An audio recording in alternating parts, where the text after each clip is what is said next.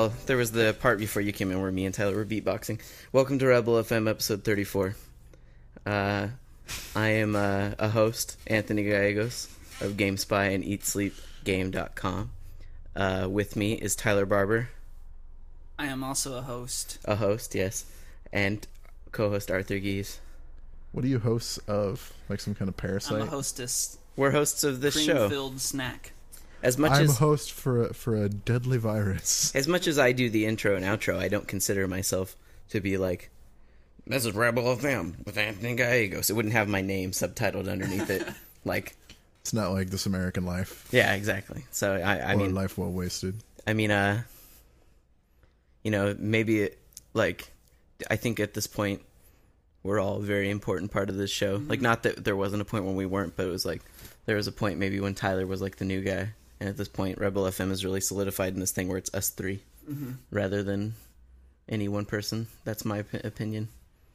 So, I could see that. My so penis in other feels so soft and warm in your mouth right now.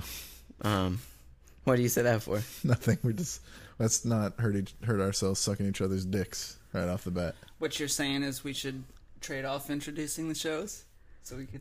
Oh, I don't know about that. Maybe maybe you don't want that. Next thing you know, you'll want to vote when we make decisions. I. I'm It's not, not. for suffrage. Tyler Tyler suffrage. Yeah. It's not like I rule the. Much like women, I don't believe Tyler should have the right to vote. it's not like I rule the podcast with an iron fist or anything by any stretch of the imagination. No, So, we um, do, and Tyler listens. uh, I'm fine. It Just um, let's. We- Um, let's not not in front of the children.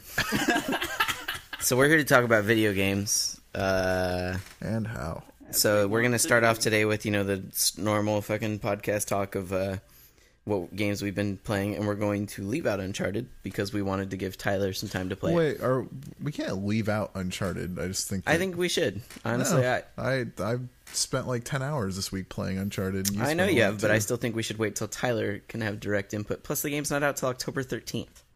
Like, I I don't think that we could we could wait till next week's show You could, uh, and give Tyler a chance to play. I mean, you could break down why you gave it the review you did in a Okay, little more detail. we can touch upon Uncharted, but I really don't want to go into an in-depth, in-depth talk. not until we can spoil the shit out of it. Not for only you. that, but like, uh, I'm just tired of it. Today of all days is you know the day where people are finally reading my review, and I'm quite frankly tired of talking about Uncharted with people. it is sort of the Uncharted echo chamber on the internet. I mean, every game that's been big that I've reviewed, Halo 2, it's just like writing a review and seeing positive and negative comments to it can burn you out and wanting to talk about it. But so we do have a lot if of you had just given it five, we do have a lot of games to talk about. After that, we're going to talk about uh, whether or not you guys think that there's a changing face of games media. You all had a lot of input in that, and you actually kind of came to a consensus that we'll kind of touch upon. And then we're going to like end. a GameSpy review. and then we're gonna end some reviews. uh, we're gonna end some. Uh, we're gonna end with letters, including one that actually is just so random. Some guy wrote in talking about if we ever played outdoor games, and I just happened to play this fishing game today at work. Uh, I was gonna. I oh, I thought you meant like games out in the world. no, no, no. He mean, he specifically was talking about like Cabela's. in city The the deadliest ca- the deadliest game. Yeah. He was specifically talking about Cabela's Big Game Hunter, so and stuff like that, like played shooting games. The I mean, arcade I've- version. Exactly. At at some point, everyone's played those dumb deer hunt games Mm-hmm. where you try and shoot only the male ones or something. But I mean, this fishing one I wanted to specifically try because of the the pole. For, you know, what? let's just there. I'll launch us. I tried Bass Pro Fishing, like the new Bass Pro Fishing game that comes with the fishing rod. Which, if you're unaware, Bass Pro is the giant fish fishing shop that is in some some major fishing places.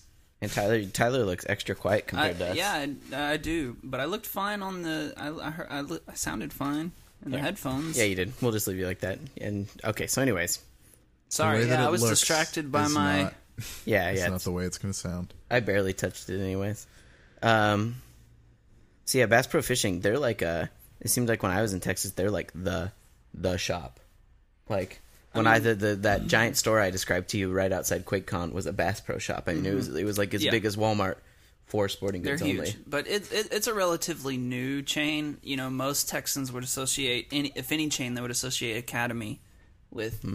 Being the number one hunting chain. Um, so yeah, Bass Pro Fishing comes with a rod with the the Wii one. I assume you snap the Wii remote and and it uses the built-in accelerometer.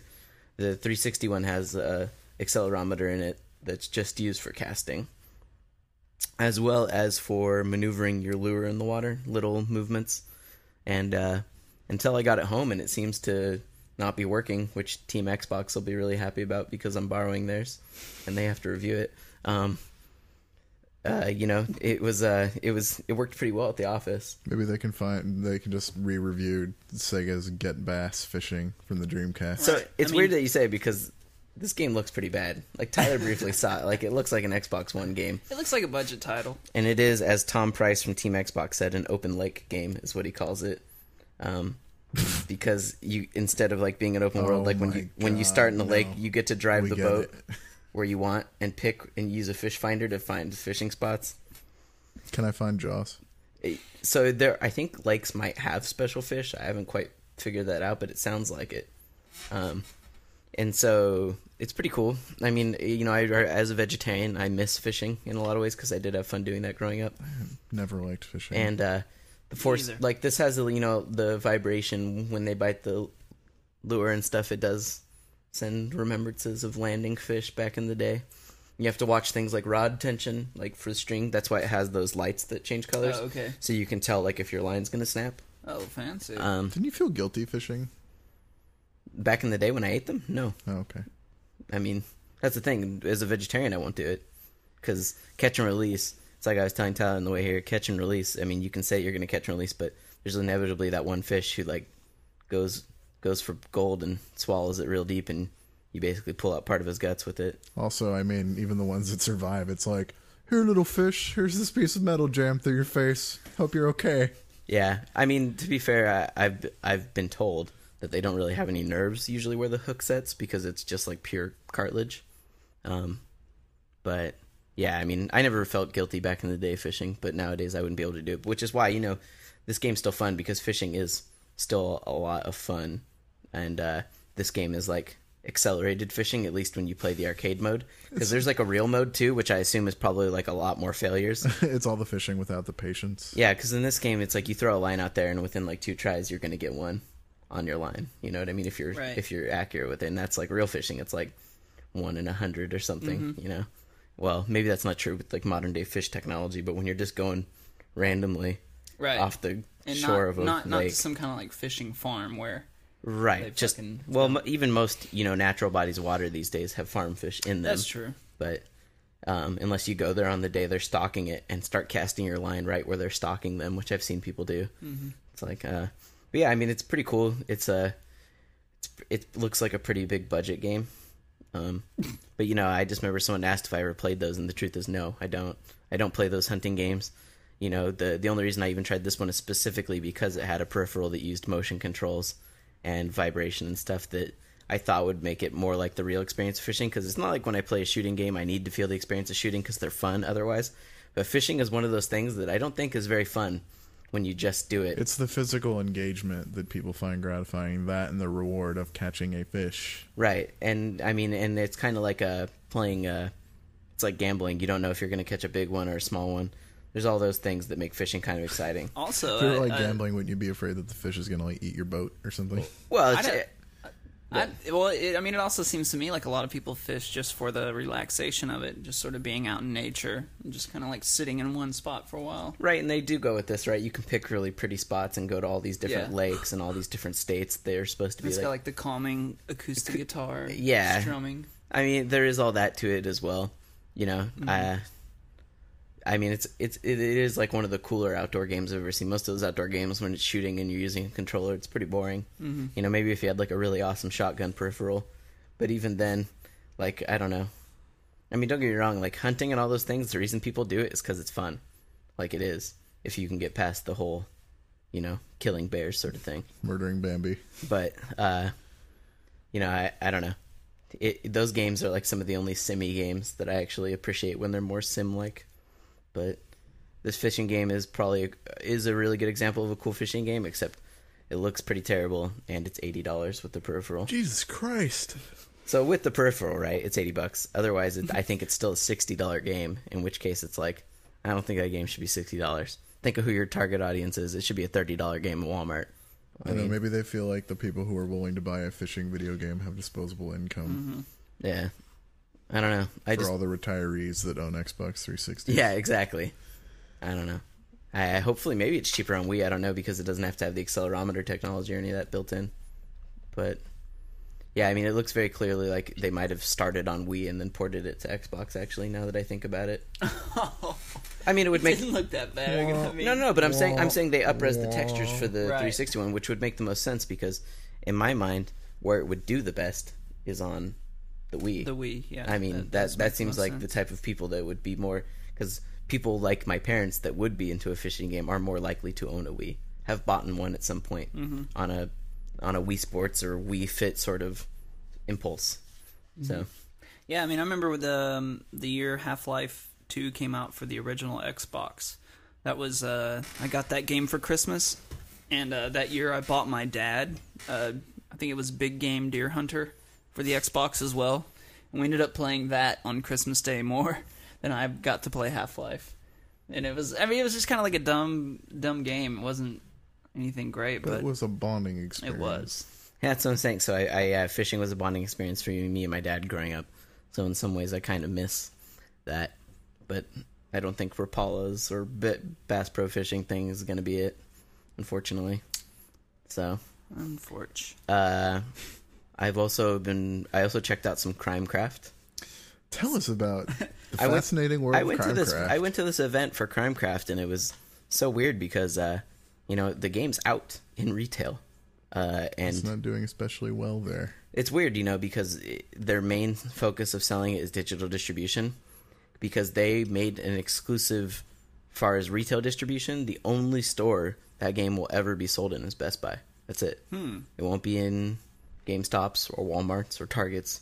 That's why it was. That's why I had that front kiosk placement when we were at Seems like Best Buy. such a bad idea. Well, I mean, they knew when they mentioned it. They said they knew that it wouldn't sell at a GameStop because GameStop's PC sales kind of suck, and they still have digital distribution, and they knew that's where the bulk of their sales would be.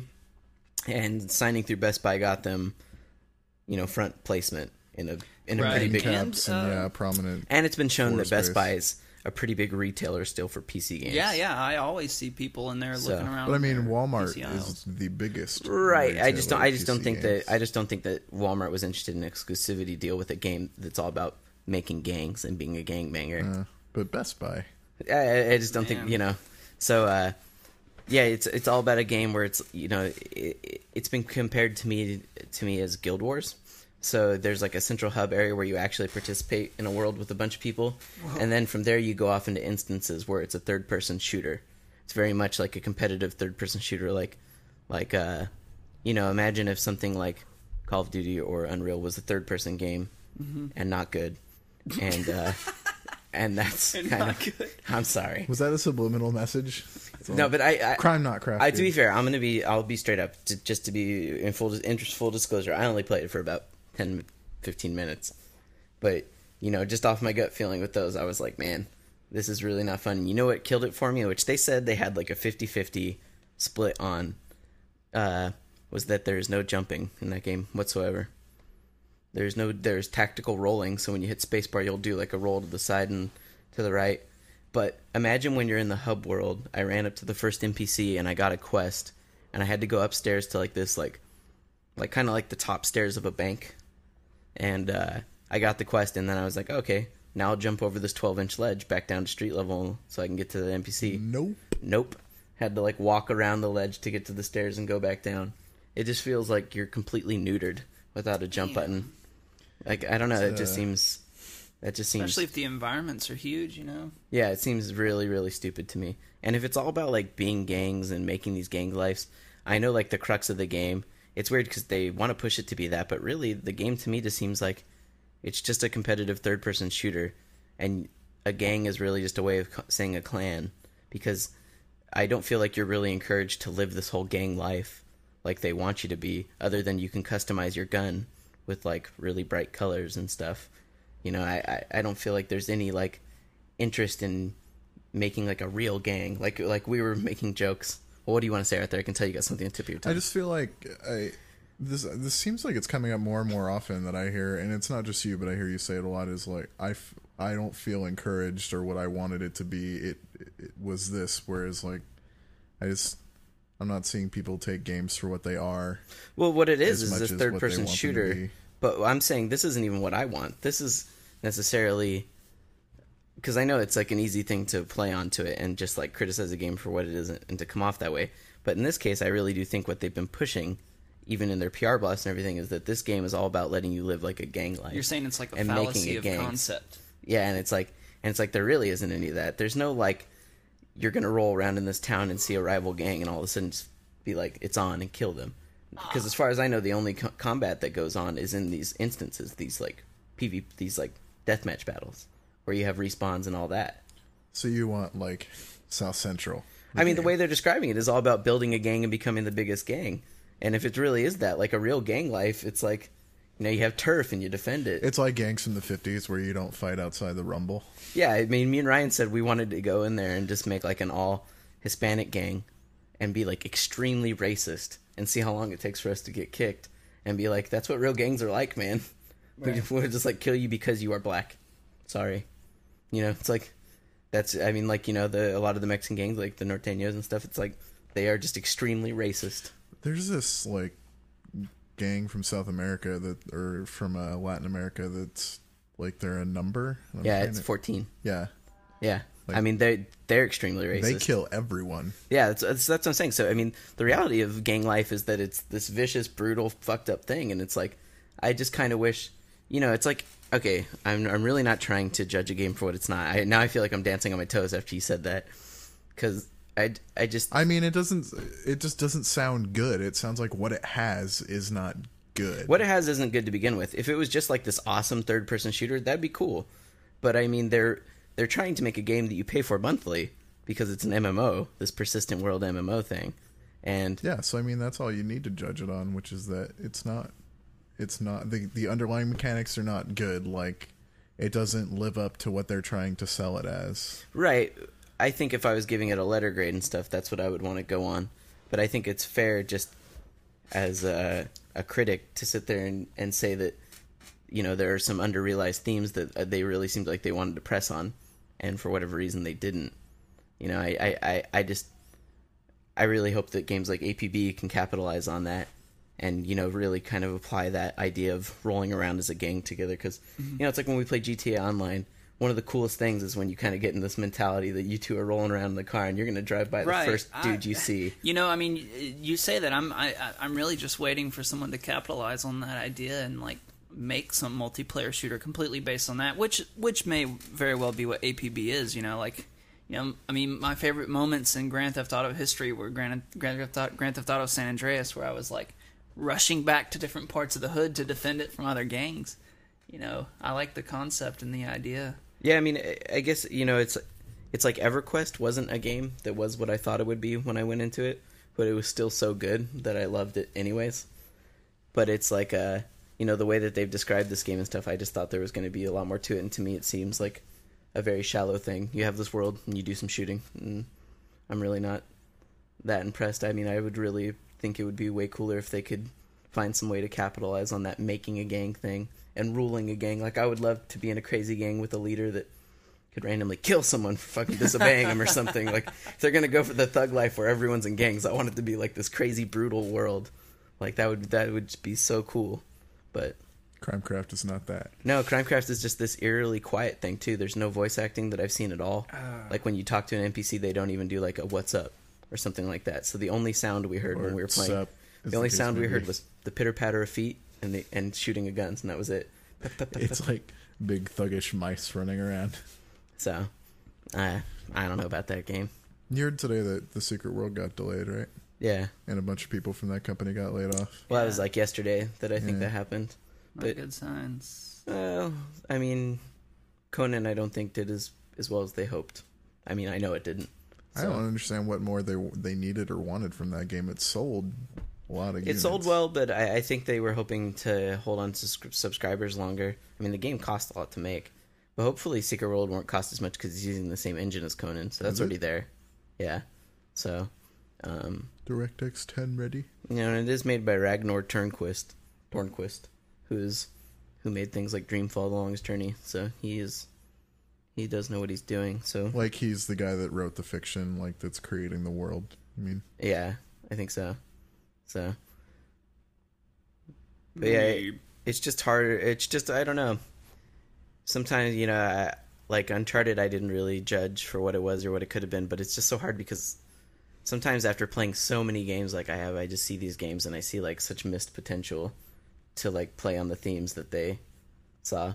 Not that I'll ever move to design, right? I don't pretend to have ideas that grand, but um, I don't know. I, I just, I just see more and more often. I see people getting mad at things because they're not what they expect them to be. or are you saying people? Or are you saying me though? No, I'm saying people like a general. It's a general thing that I'm seeing increase this year, both in games and movies, especially that like they want something to be a certain way, and if it isn't that way, then they're not even giving it a chance. They're just shitting all over it, or Right. I mean, I guess some people interpreted my Halo thing that way, which really isn't fair because I, in the end, I didn't let what it was and what it wasn't affect my score as much as, ah, it's hard. To, I don't want to sit here and explain it, but I mean that wasn't what into, went into my scoring of it. I, I think it's fair to mention these things in a review if you want, but I don't know that it's not fair to have it affect your score.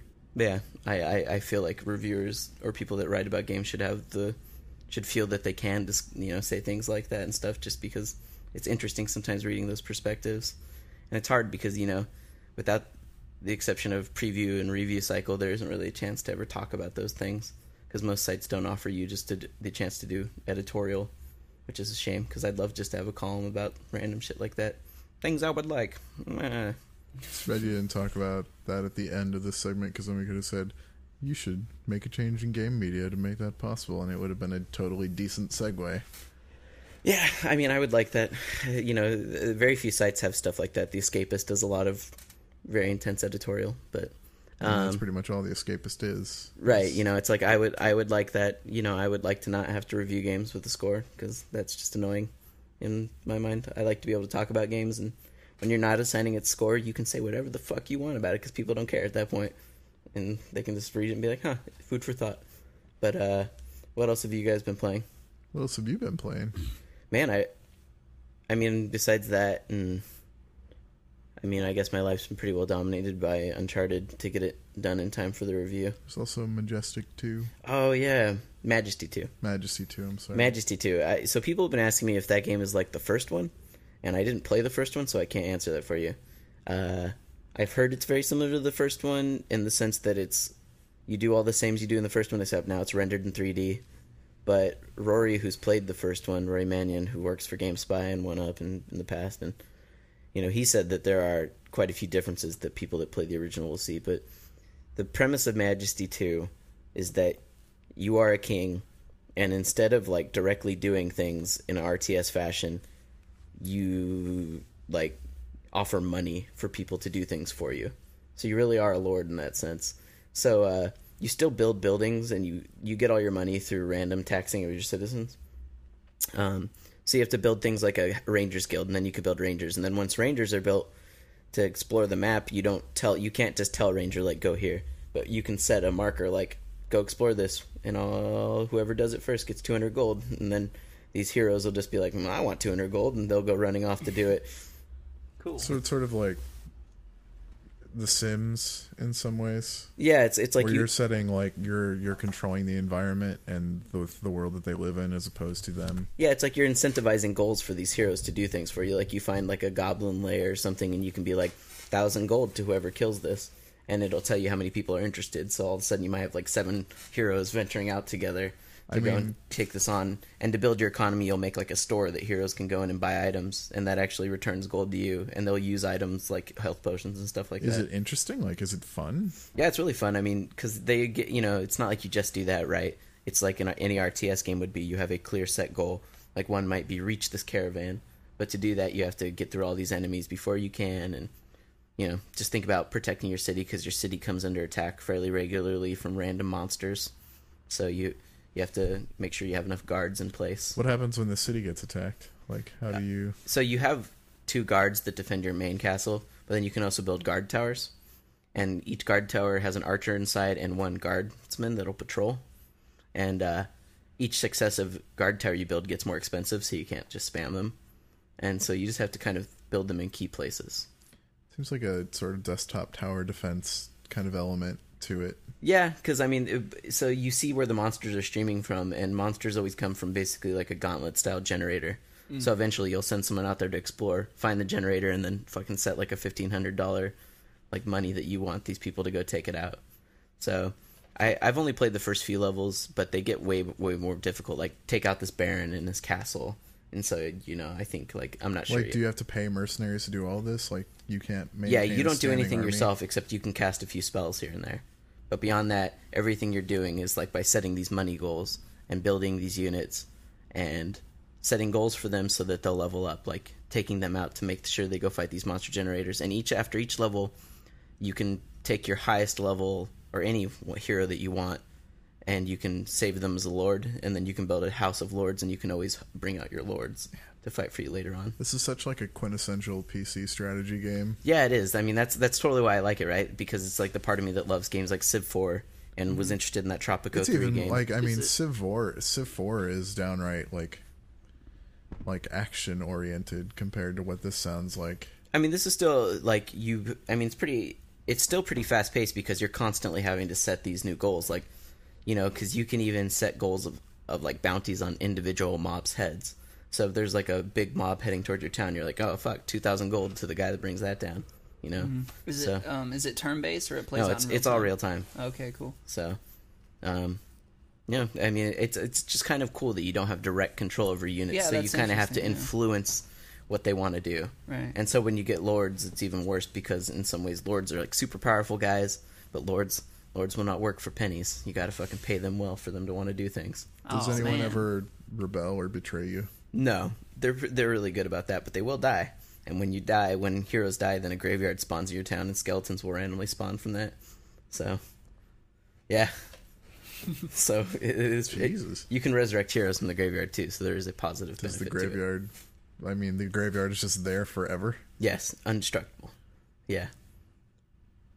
Yeah, they they just do a few things to keep you on your toes the whole time. Just like there's an indestructible sewer that keeps spawning rats that attack your town. The good thing about them, though, as much as they are negative, is that they'll also these rats and everything. Your heroes can level up on them. It's so it's like creeps, like creep generators. Yeah, so they're they're leveling up on these things and able to get gold, and then they can spend that in your marketplace and give you more revenue. So, I mean, everything in that game, you know, it isn't just like Warcraft where you build a blacksmith and then you build armor and it goes to everyone. You actually have to build a blacksmith. Say that you want to craft armor, armor's crafted, and then a hero comes and buys it, like when he has enough money. So that's why you're encouraged to go out there and place all these bounties because you have to give your heroes money to spend to influence your economy. So it's kind of like this crazy economy builder at the same time managing this objective kind of just by you know paying people really well. I don't know. Yeah, I guess it's kind of like being a lord of mercenaries, really. I mean, you don't have a direct army yourself that you control. So Sounds really cool. that's why it's called Majesty because it's all supposed to be about ruling as a king, kind of from afar, and just kind of influencing people with money. So it is about greed. It's, I I mean, I even kings though make like tactical decisions about where to deploy armies and stuff like that. So it's just very like there's this contrivance present, which is that you cannot maintain an army, like you cannot maintain your own force, like you right. Well, the to- whole it's not it's not, but the battles don't occur on an army scale. It's all just hero. It's kind of almost like if a hero were to represent like a unit or something, but really it, it just occurs on an individual scale. There are no units of guys fighting around. It is very much like you might as well be a super minor lord, and these guys are even way minor, minor, minor lords. I don't know. It is what it is. It's not trying to It's be. A, almost like your Lex Luthor or something. yeah, you're not a, you're not a big battle sim or anything like that. It, it's just this. It's just an interesting way to do strategy and to make it still like, because so much of your mind is just thinking about money. It really is greed the game in a way. So, I mean, it, you know, and like you said, it is a fundamental sort of PC sim, and it is. It's just, it's different from most anything else you'll play as far as that goes. So, I don't know. I enjoyed that. Very good. Left 4 Dead, Left 4 Dead Crash Course is something you've also played. Yes, we all Yeah. played that we all played that. last night. Tyler, how you feeling after after playing Left 4 Dead? Um, I you know I like Left 4 Dead. I I it was one of the games that I got in on late, so everyone had sort of been jaded by all the campaigns and everything. Uh, so it was exciting for me to play through this campaign for the first time with other people for the first time. So, but playing with you guys, y'all play on hard, and you tend to rush ahead Well, on advanced. on advanced. Well, I mean, Where I I was like, man, we should. We're you not say get you through it. guys, but let's be clear. Anthony rushes ahead. Anthony rushes Well, ahead. someone- Like we will be looking around, and I look in the distance, and all I will see is a very small silhouette with chuff money over it. Someone has to keep a building. because you know one of the things about Left 4 Dead though is to keep moving. So I try and keep us moving by yeah, that's true. by keeping ahead. Because when we stand still, that's when you hear the da na na music, and you're like, oh fuck, here comes a horde. Exactly. So I'm just, I mean, I'm trying to avoid that. Mm-hmm. So I mean, that's just a game where it always feels. I always just feel this impetus to just fucking never stop moving. Like even when someone goes down, I'm always just like, man, I just want to fucking shoot while I'm running because I just don't want to stop for anyone. It'd be nice if so, if something they added to Left 4 Dead 2, which they won't, but it would be nice if they did, would be the ability for one survivor to drag another. So like the survivor that's on the ground can like fire pistols and that's been you could- added in mods yeah, on PC. That would be such an awesome thing for them to include in the retail version, and I. I wonder if they feel like it would break balance. I don't feel like it would because it would basically incapacitate the person dragging. Right, that is exactly how it works on the PC one. The other person can't shoot, but the person being dragged can still fire their pistols. Yeah, And they also made it to where uh, I think on a mod in PC, there's a mod where you, if you're downed, can crawl, but when you're crawling, you can't shoot. So, but at least you can still kind of move towards the other Right. survivors, hmm. even if you can't help them while you're doing so. Yeah. I mean that I I wouldn't even like that. I could live without. I just feel like it would be such a huge strategic addition. Like because if you're crawling, then that just means that you can't shoot. But if someone has to drag you, then that that leaves you just with your pistols and someone else with a normal weapon out of commission. Like it's a it's a it would be a huge sacrifice on their part, like a, a calculated risk to stop firing and to drag you out of harm's way, like while someone else covers them. Yeah, I just think it would be interesting. But Crash Course, what do you think of Crash Course? Did they? Um, you know, I, and and this is evidence that I've not played very much Left 4 Dead, but did they always have that sort of prism light fa- light flare that come off the other players' flashlights? Before this, was there like a graphics update or anything with it? Because I, I- noticed, I like honestly when don't I face you and you're facing me with your flashlight, like there's this sort of prismatic flare. I don't know if That there was something never there I didn't Yes, notice, but- but Hmm. I mean, either way, whatever it was, I didn't really.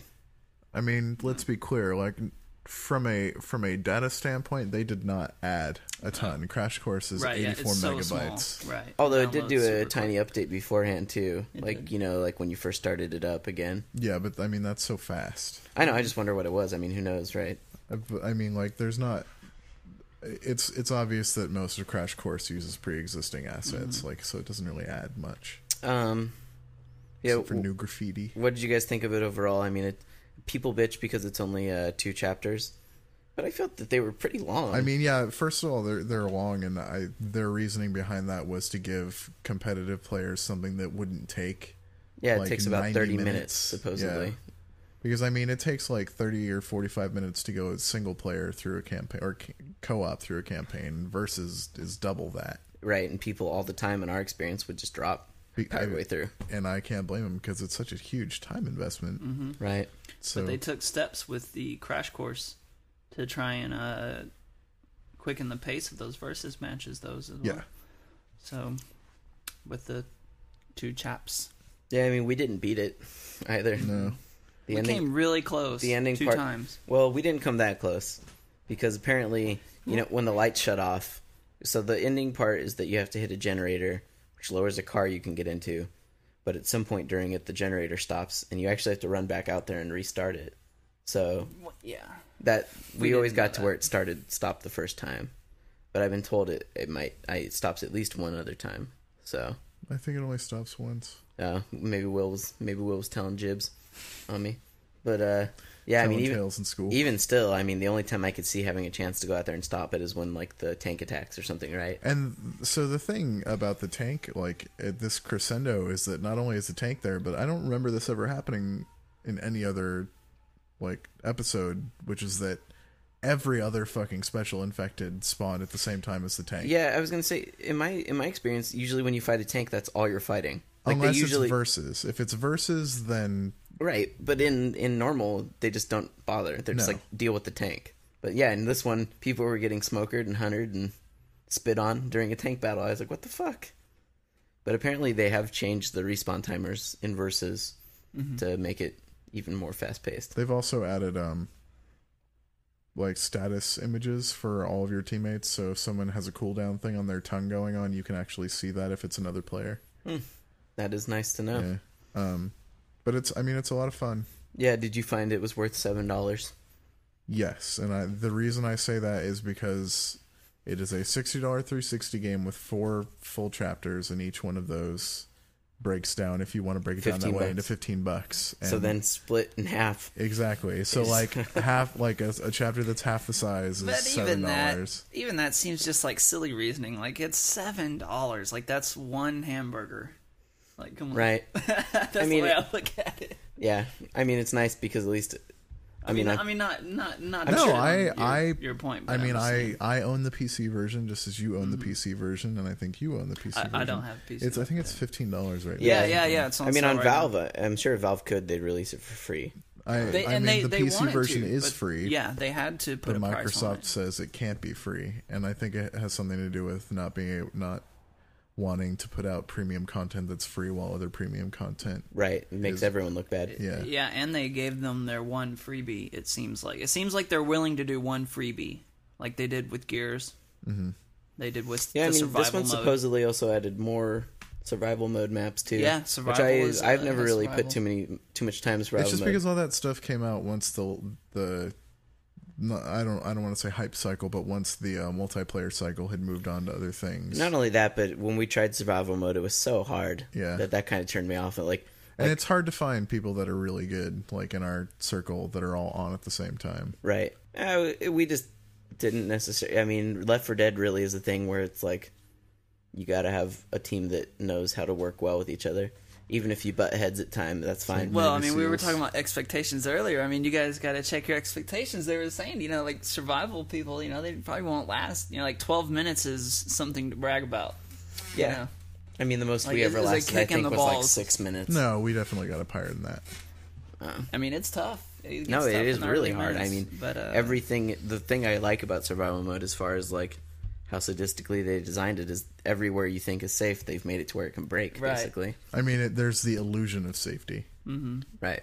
but um, I, I will say that I'm pretty sure that that is the last piece of Left 4 Dead content that we're going to see officially. Probably, unless unless they figure out how to um, patch some of the Left 4 Dead 2 stuff in, which I know they said they want to do. That that HUD stuff, like the cooldown timers for your teammates on versus when you're playing as infected, is is from Left 4 Dead 2. Oh, cool. But I mean, they they added 250 achievement points with the Crash Course DLC, Mm-hmm. and that indicates to me that perhaps they're just like, all right, well, because there's only so much that so many achievements that you can add with DLC Right. within a certain time span. Yes. I I mean, you're right. It does kind of come across as a all right, shut up, so we can make our new game come out. Not I- November. which isn't to say I that mean, it's like a month away, right? Or yes. two months. What is it? November? Yeah. That's- So I mean, it's I like mean, tomorrow is October, right when this podcast goes up, it'll be a month away. October first. Yeah. So, you know, I mean, I'm not surprised that this is just like, and here, shut up. my rock band instruments are supposed to be delivered tomorrow, according to my Tracking U- information. U- UPS tracker. Since you're home Which alone, are would you just gonna play some nakedness? Well, like I mean, it's awesome. Like you know, because I ordered my rock band pat, you know, sort of bundle in two different s- p- places, and so I ordered Beatles and the backup microphone off Amazon, and those have already arrived. So I've been sitting at home, you know, uh, afternoons alone. Usually I spend them with my lady, but now I just drink beer in my sorrow and sing Beatles songs by myself. but I love it, man. I, I love working on my singing because I've I've never been taught how to sing, Yeah. I and suppose um, the Beatles would be as good a training as anything. yeah, and I mean, I, but I've always been into music. You know, I was in uh, you know percussion for ten years, and you know, I was always into that. So it's fun working on singing, playing Beatles. I still haven't like I what you saw me play of the Beatles Rock Band is all I have played of the Beatles Rock Band. I just don't feel like I've had time. Yeah. I mean, I hear you. I haven't played it. I think It's that been it- in our house and I haven't played I it. I think maybe if people hadn't been talking about it so much, then I would feel more of a need to play it. But we're caught in such a cycle where, for the podcast, it's like, okay, well, we can play this, which we played before, that's fun, or we can play something else that we haven't played Mm-hmm. to have to talk about. Dude, oh man, I don't know, but Beatles to me, uh, for me, uh, you know, I, I mentioned the singing thing. It was one of those things where I, I really wanted to see how I would do, you know, singing Beatles. Right. So it was one of those things where I felt really compelled to play, and uh, and and I, I'm the same way with drumming. Like I really, I love sight reading, and that was one of the things I really loved about DJ Hero was it made me, it gave me that feeling of sight reading music, which is like if you're if you're not familiar with it, uh, the term it means when you basically get a sheet of music that you've never seen before, and the director goes with the band over it, and you try to play it like then. But uh, but yeah, man, I'm excited to get my fucking drums in the mail. I will say this: like, I hear a lot of people bitching about how easy Rock Band Beatles is, but when I was playing on Expert, and I, I don't know what they're talking about. like the fucking like the three chord progressions, like the three the three note chord progressions are fucking crazy. Not only that, but the faster parts and even some of their like more poppy love songs were got pretty challenging on Expert. Y'all, y'all were playing on guitar. Yeah. And I don't know. I think that game's just fine. Like I mean, I don't. These like the people that are like five starring Dragon Force. Like I don't. Right. I mean, maybe it's easier than other Rock Band games. I think that's such a danger for rhythm games that like the designers probably feel a pressure for, which is like this constant war of escalation that they have to make shit Yeah. harder and harder and more challenging you because get your, there's like- this small group of people. Then you just come out with like Guitar Hero Dream Theater. Yeah, I think I think they're smarter than that because they realize that the majority of people play it probably play on easy or medium at best. Mm-hmm. Like most people don't even use that last button. I'd actually be curious to know what the figures are for that because I'm sure that at least Harmonix has that. Like with the amount of people that play Rock Band online. Yeah, I'm sure there's some sort of rough statistic they've taken. Um, yeah, I definitely don't have a problem with the skill level that's on there. I don't mind if it feels a little bit challenging, but I'm not failing. Like I don't need to fail a song and complete it five tries later to feel a sense of accomplishment. Mm-hmm. I just wish I'd had time, but I haven't. And like I was thinking about it yesterday and thinking, you know, I don't know when I'm going to have time to really Balls. dig into the Beatles Rock Band as much as I'd like. Because like this week, I'm going to be playing Borderlands after I finish Uncharted. Well, to be fair, none of this is shit you have to play. No, but I mean, it's like, am I going to play something that everyone has talked about recently, or am I going to play something new that I can talk about? In It's the true, but if you were to play Beatles and find an interesting way to talk about it. I can't think of anything to say about the Beatles Rock Then Band that that is hasn't your been said problem, for the sir. last two months. That is your problem. I mean, really, like, can you think of any avenue that has? I don't even, been yeah. I, man, I don't even Rock want to think about if I had to write something about. I about love Beatles. the music in the pause menu and in the menus of the game. It's just it sounds and like people an have ambient talked about all Brian that Eno stuff track. already. Really? Yeah. Fuck them. So, Um, So what else have you been playing? Um, I tried the Ninja Gaiden 2 Sigma demo, Ninja Gaiden Sigma 2 demo on PS3. Um, and I think I've gone on record more than once as being a pretty huge Ninja Gaiden fan, down to beating Ninja Gaiden Black on Master Ninja mode. Um, I didn't do that with Ninja Gaiden 2. I only beat Path of the Warrior, which is the second difficulty setting. Um, because towards the end of the game, the the design, like the boss design and the level design and the encounter design in that game, just sort of falls apart. Um, and the camera is balls as well, and that just makes things worse. Um, but Sigma Two is it doesn't. Didn't did it feel like it fixed any of those things that you? No, I mean the frame rate is better, and that's good because occasionally the frame rate on the 360 version would really be hurting, and it runs in a higher res because the last Ninja Gaiden 2 didn't run in 720p. But do you feel like the camera problems are? No, the camera problems are not solved. I've had camera issues in the first mission, which is what that part is. And if I think they added a boss, like I don't know if either of you guys played Ninja Gaiden 2. I played Yeah. a little bit. Yeah. Um, do you remember a Buddha boss in the first first act? Like that climbs up a building, fucking Stay Puft Marshmallow Man No, style. do Like. I don't remember that at all, and that is that is I think the new boss that they show in the demo, and it is it's fucking stupid boss design where like you will die because it doesn't give you a chance to hit it. Like that is what makes it hard, that you don't have an opportunity to hit it. which is like exactly what Ninja Gaiden games don't do usually. Well, that I mean that's what Ninja Gaiden Black didn't do very often, but that's sure shit what Ninja Gaiden Two did in a lot of parts. Ah. That yeah, that that really turned me off. There was one boss that I think it was like that. The train, like there were in parts where you couldn't, Yeah, where it was invulnerable to your attacks I mean, and then the know. worst I boss in that the worst boss in that game is the last boss, Oh, which is four boss encounters consecutively I just, that you have to do in one straight shot. Um, but uh, but I mean, it doesn't like the combat f- still feels fine, although the mushy sticks on the DualShock make it feel slightly less responsive to me. But that's just a, a preference thing. Mhm. Um, all of the gore is gone. whoa. This seems all like such it. a weird thing to cut out of a The Ninja Gaiden game. Yeah, like you can still cut things off, but the limb disappears as soon as it leaves the body. And no blood? doesn't and there's not really any blood. Like it's like exactly like if you think back to Ninja Gaiden like 2, like blood is the number one constant like everywhere you go. It's just like ropes of blood spouting everywhere and limbs going everywhere. That's one of the reasons the game looks so good is because so much shit was going on. Right. And They they did it to drop the rating. I no because it's still rated M, and I mean they added like there's still partial nudity in parts, and like it's it, it has more breast jiggle. I'm that there. So, it like, seems like there's not even reasoning behind it. You'll cut off a guy's arm, and like there'll be this brief sort of like fade, and there'll just be like this stump, like this purple stump. Earlier, the you'd said that you thought it was possibly to bring the frame rate up. I yeah, I I think that it might have been an issue because oh. like the PS3's fill rate, like the the rate at which it can draw things on screen, is not as good as the graphics hardware on the 360.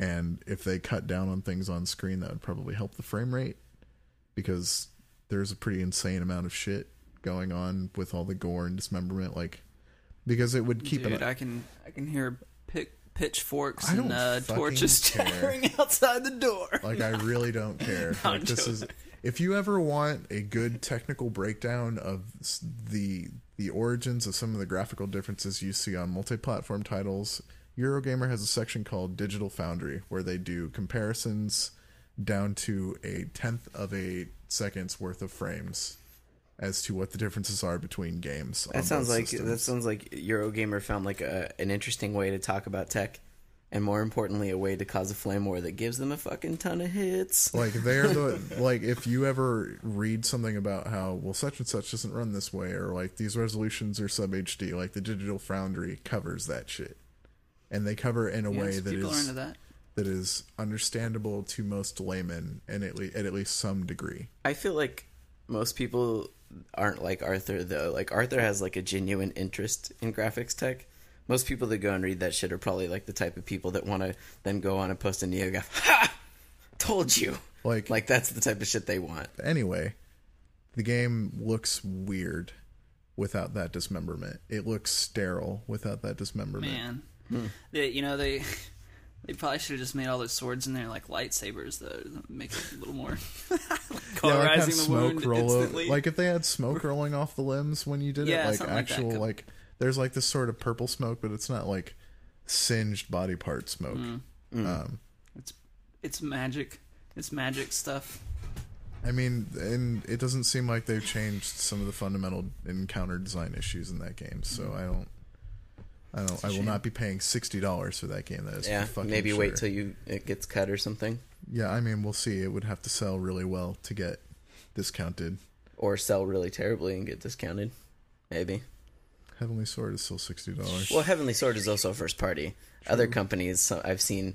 you know, like- might might need the sales I'm just thinking like like some games that I've seen come out and then like two weeks later you're like 39 bucks already. I mean, I think Ninja Gaiden 2 actually went down pretty quick. But um, like the Ninja Gaiden 2 on Xbox showed that it was rushed and that there were parts that just weren't clearly monitored by Itagaki or his immediate lieutenants, and none of that feels different. Yeah, I mean maybe at this point it was just kind of shit out because they wanted it out. I mean, it wasn't shit out. They did a lot of work, but like they added three characters and online co-op. Huh. Yeah, uh, not a game I would think to play. three online characters or co-op, but even just three characters, like I don't know, playing as different characters, does that appeal to a Ninja Gaiden player? co-op. I mean, it plays differently. Oh. They they they each fight very differently and move very differently than Ryu. so in theory, it adds the ability to go through it more than once with a different person. No, because there are only like specific levels where you play as those characters. ah, And that sounds a the whole lot less interesting. what else have uh, did you hit up? Um, lots of Uncharted 2. Yeah, we can touch upon that a little bit. So Why so low? yeah, why so low, Anthony?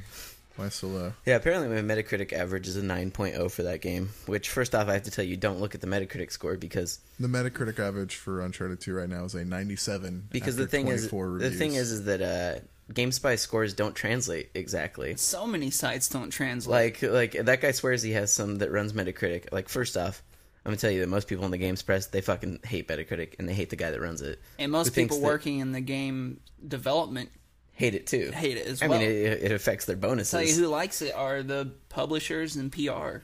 Sometimes even they hate it. Sometimes because it affects their. like even like hardcore statistical analysis for anything else, they they take the most serious outliers in the data and they discard them yeah, because they're like random I mean, like, occurrences. Metacritic is fucking. It, it it's a crazy entity. It's almost like something came in and like hijacked. it's weird too because he he swears up and down he has some crazy math formula that he won't disclose to anyone because it's a secret formula, but it doesn't make any sense. Like, I I just I don't get it. But anyways, I feel like is- the internet would have cracked his fucking code if there was something legitimate in place. yeah. So apparently, like, fact, I know that the internet would have cracked his fucking code if there was something legitimate. in place. according to uh, Metacritic, I gave it a 9.0, but what I actually scored was a 4.5 out of 5 on GameSpy, which is a great rating. The word associated with it is great, though I have.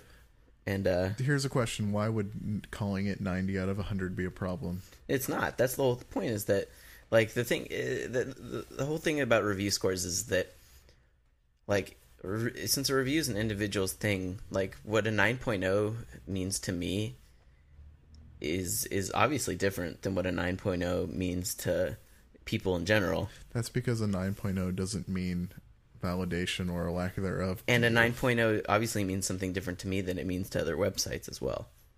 Because other people, like, I mean, when I give a 9, if let's say we were on a 10 point scale, like way back in the day, one up, and I gave a 9, man, that was a game that I was telling you, like, that to me is a game that you should definitely buy. Especially, like, if you are all interested in it, you've been waiting for it, buy it. And if you're not, you should probably check it out.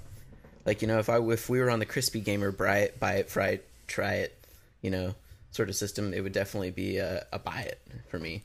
I mean, I, it's the same score that I assigned to Dead Space, and that's a game I intentionally went out of my way to buy. I'm also I also put in my pre-order for Uncharted as well. That's another game I'm purchasing, even though I'm sure I'll get a free copy of it. You know, I mean, Uncharted is a fantastic game, it, and I meant it in my review when I said to me, I mean, it's the best PS3 exclusive. You know, I should have used the words my personal favorite PS3 exclusive because people took it to mean that it was GameSpy's PS3 exclusive, and that's not true. It's the only game I played on PS3 that would make me sad if I didn't own one. Yeah, I mean, I, I do think that it is a game that, like, if someone could go and sit with it for an hour, it could be a system seller. In the same way that when I played Condemned for the first time on Xbox 360 or the original Ghost Recon Advanced Warfighter, those to me were system sellers at the time. Because, well, for me, right, I really like the first GRAW a lot. Mm-hmm. I I mean, mean, clearly I had lower standards. yeah, well, I mean, so I played those, you know, and and and like Oblivion, like all those games were system sellers to me, and right alongside that to me is, you know, even the original Uncharted I liked that much, but even this one, like, is still to me is like such a fantastic, It is the best reason to own one. yeah, for now, yeah. I mean, I I have high hopes for the new Ratchet and Clank game as well, but we'll see. You know, just because I love the last one, so you know, it, it, is the best. Like I, I enjoyed Resistance one and two, but they're they don't hold a candle to Uncharted two. Like, and I would still have rated Resistance one and two as good games, but you know, What are games that you gave five stars or would give five stars?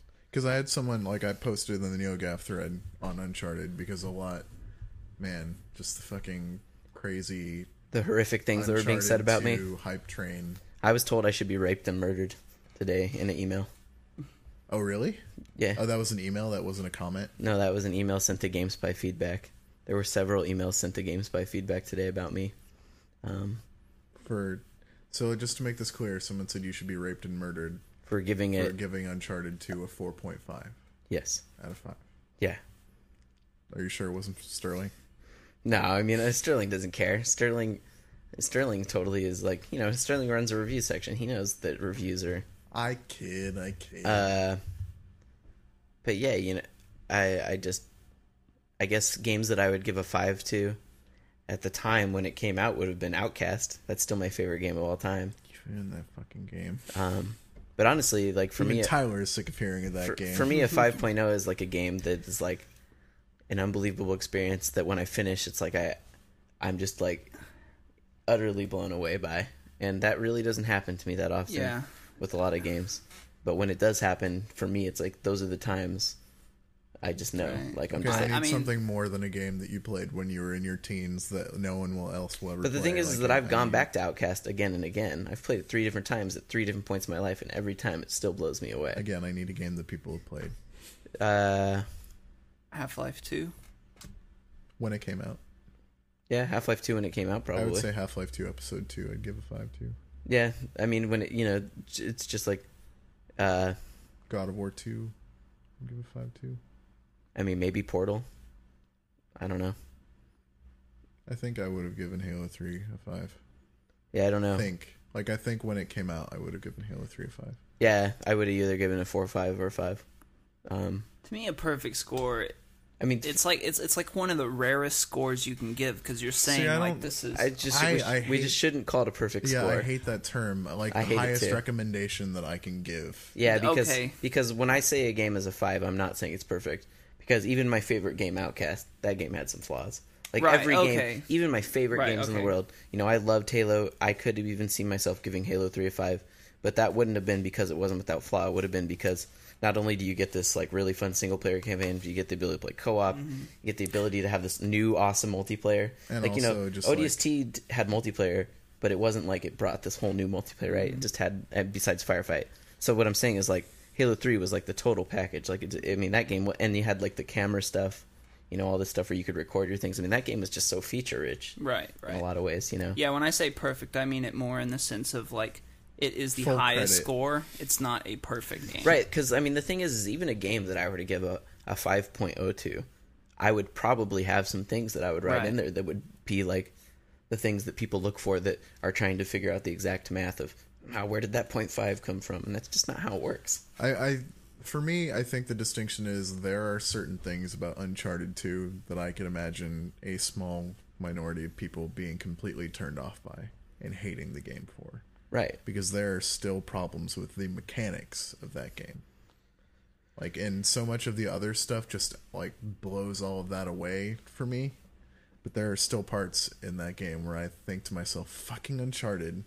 And not in a in a shrug my shoulders, oh beeve kind of way, but in a I can't fucking believe that they didn't do something about this. Right. I mean, that's why you know I used the analogy I did in my review that I've used with you several times of it's like having a brand new Lamborghini with a scratch in it or something like that. But you said it's like a Lamborghini with a tailgate, ta- like a taillight busted. Yeah, But it's like- like it's like you know you'll have this beautiful thing that, for all intents and purposes, is like a masterpiece of like engineering. You know this game, but It's they're like a just hot like girl with a zit on her they're just like this couple things and you're just like oh and it's like because it's so beautiful it really exacerbates like those things that like stand out that you're just like what the fuck happened For example, you will d- there will often be times where you'll need to die several times before you know where you're supposed to go later in the game. that parts didn't bother me as much as you know just like i was telling you the obvious video game like tropes in there where it's like Yeah. "Now- now you're gonna fight a guy who can suddenly take 300 bullets Like there some of the boss design is fucking terrible, although the first boss in that game is amazingly fun to play.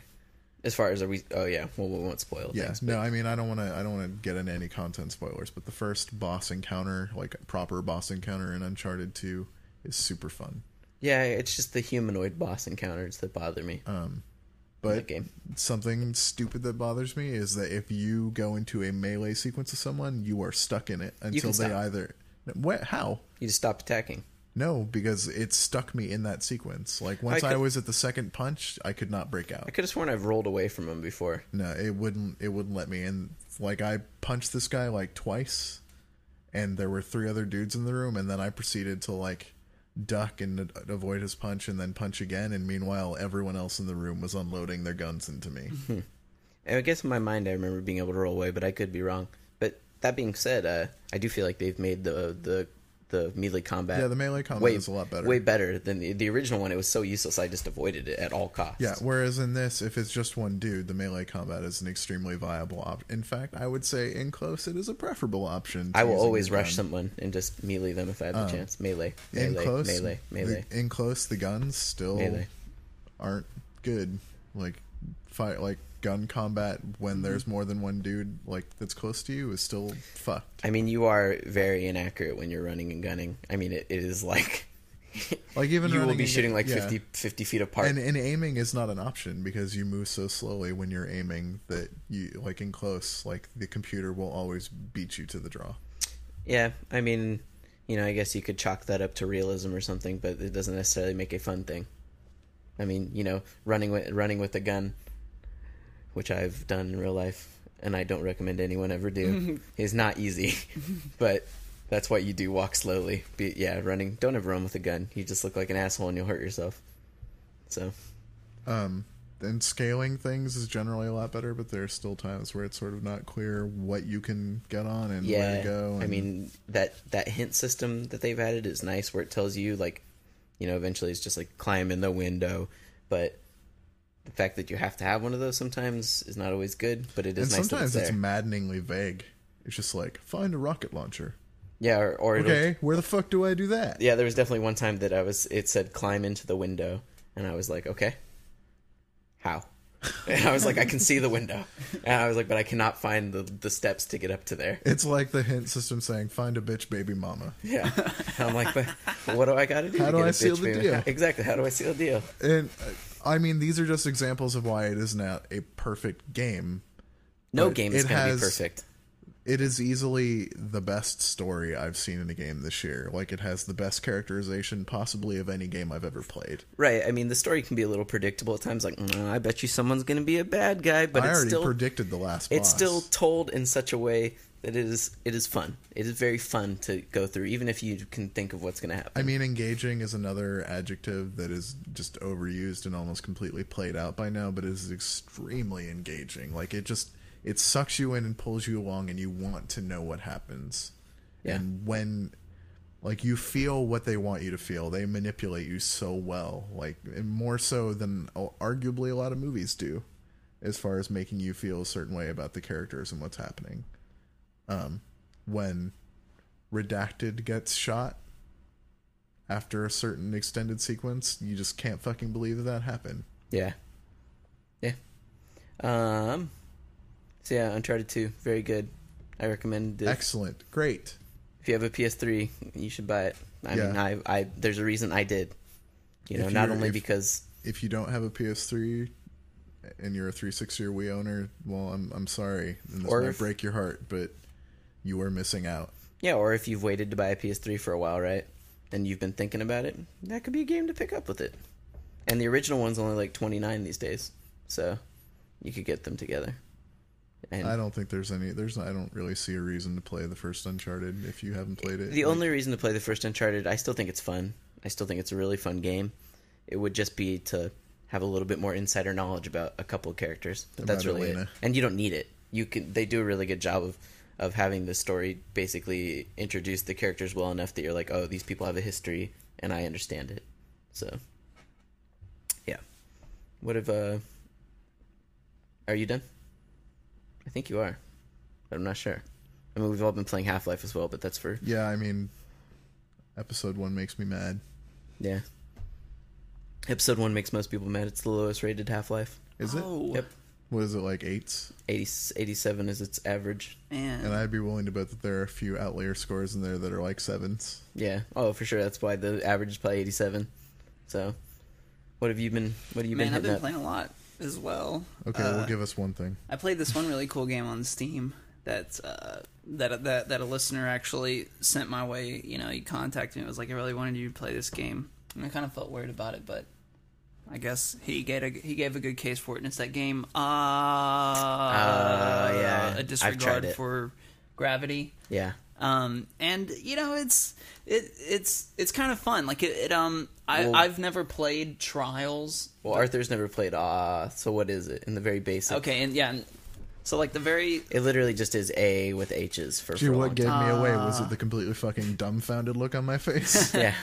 It's basically a uh, a very fantastical sort of parachuting game, another or or base jumping free fall game. sim. free fall sim to be, but but it's not really sim. It's very very arcadey, Okay, yeah. You and you jump off you jump off like the tip of a building and you fly through points basically. yeah, And, you guide your oh, guy. it's like Superman 64. But no, no, but you are. except you it's just gravity carrying yeah, you. yeah, yeah.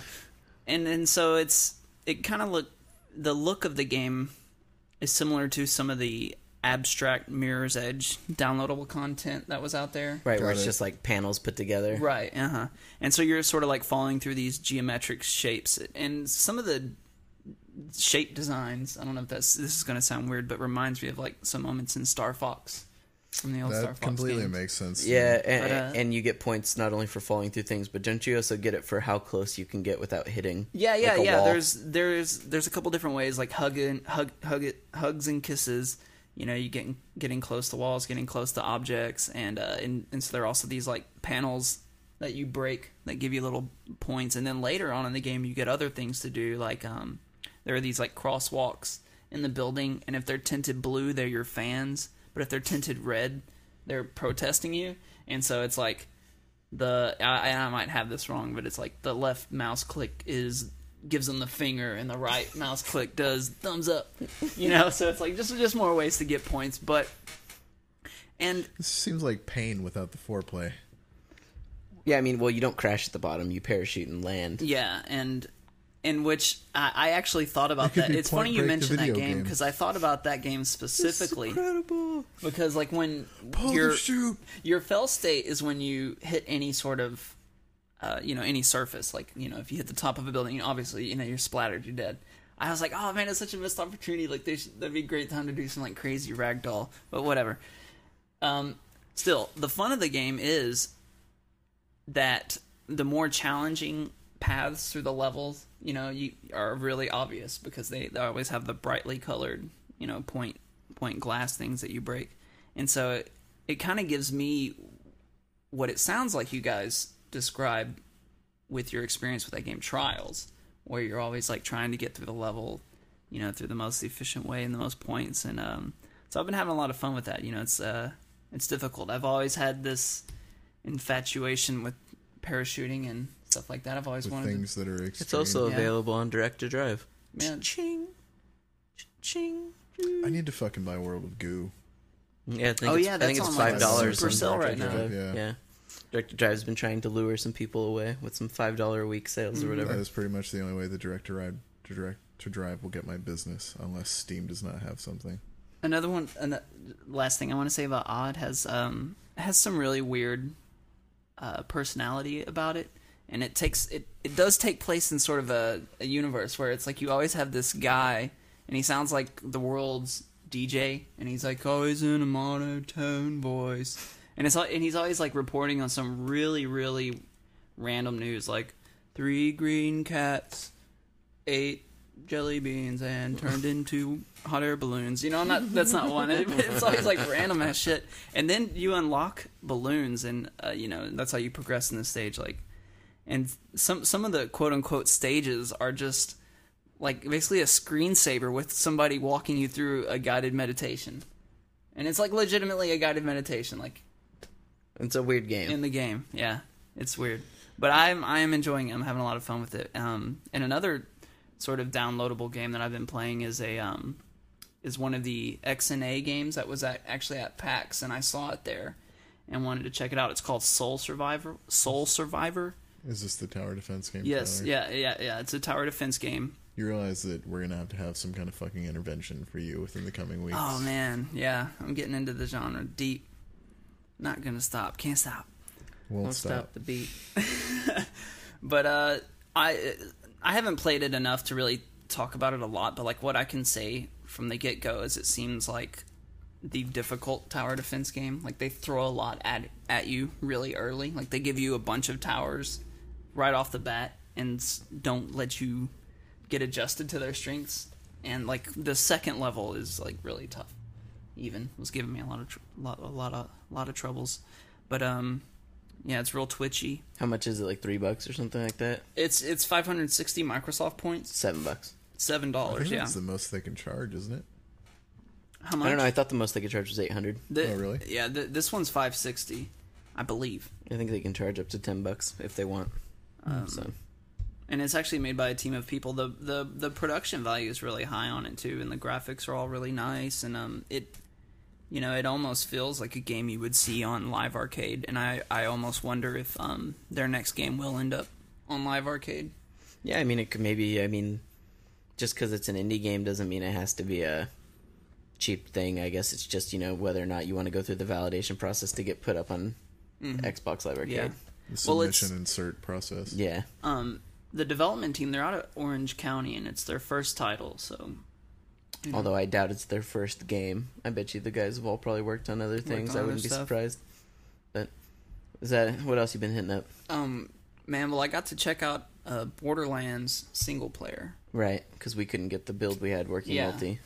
and man, I was uh, I was surprised at how tactile the gun play felt, how physical, you know, it felt. It felt very. I mean, for, Was it visceral?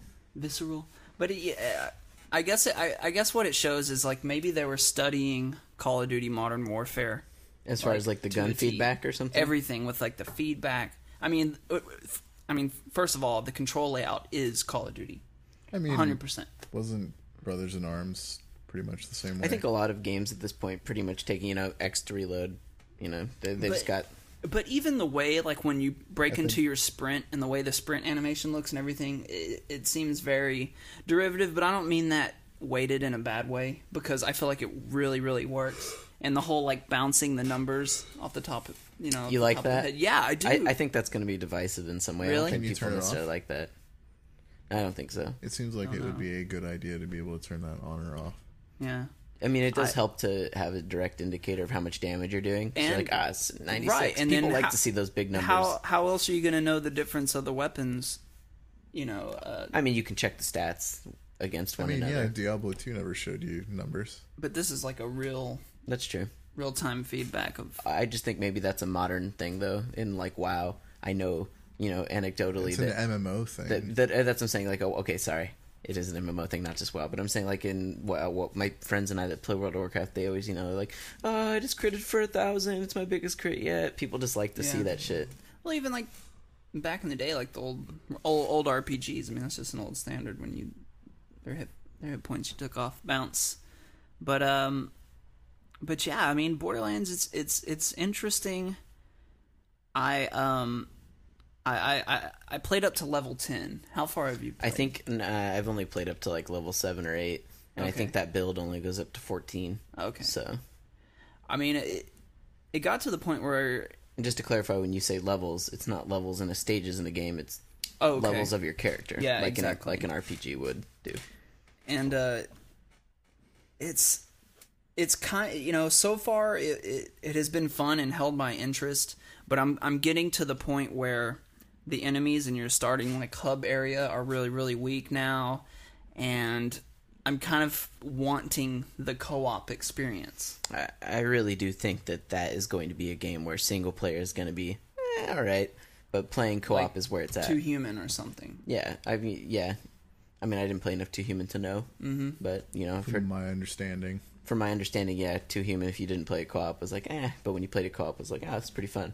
Mm-hmm. So But uh, yeah, yeah. I mean, I've I'm pretty impressed with it so far. You know, we tried co-op today with our debug copies, but I think they have to be land, is my guess. Yeah, Yeah. you're probably right. They probably can't be played over an actual network. yeah, it was weird. Like every time both of us would try to load the game, the screen would just go black. Yeah, but when you tried to play unplugged, it worked fine. Yeah.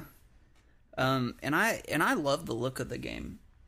I, mean- love the art style. I think it's Have you ever seen what it looked like Refreshing. before? Like it was yeah. Well, I mean, I've I, you know I've been familiar with the game since it's since it since it you know showed up on the Game Informer cover, how many however many years ago. But um, yeah, yeah, I have been. Remember, there's a game that for a long time I would get confused with Borderlands and vice versa. That's not coming out anymore. Called The Crossing.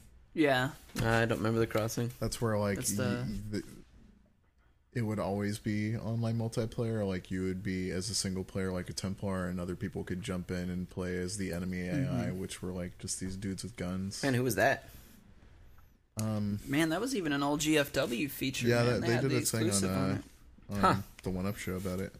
Oh man, It sounded really rad, like what they were trying to It was do, but it was one of those super, super ambitious, ambitious. things. And then Left 4 Dead kind of snaked them with the verses, which is essentially Maybe. S- sorta. I mean, it's not exactly what they were tackling because they were going with this whole like role playing aspect of it too, where you where your character would level up and Yeah, get loot. it's just another game that looked awesome. That was a casualty of consolidation in the next gen sort of Mm-hmm. price wars, like that and stuff like Harker. oh yeah, Which Harker. Man, that's a name I forgot for. too. Who made that? I think it was going to be the collective. Oh yeah, man, that's a total game I forgot existed. the dudes that did the did not the exist. good Buffy the Vampire Slayer game, doing like a hardcore, serious, gritty, disgusting vampire game.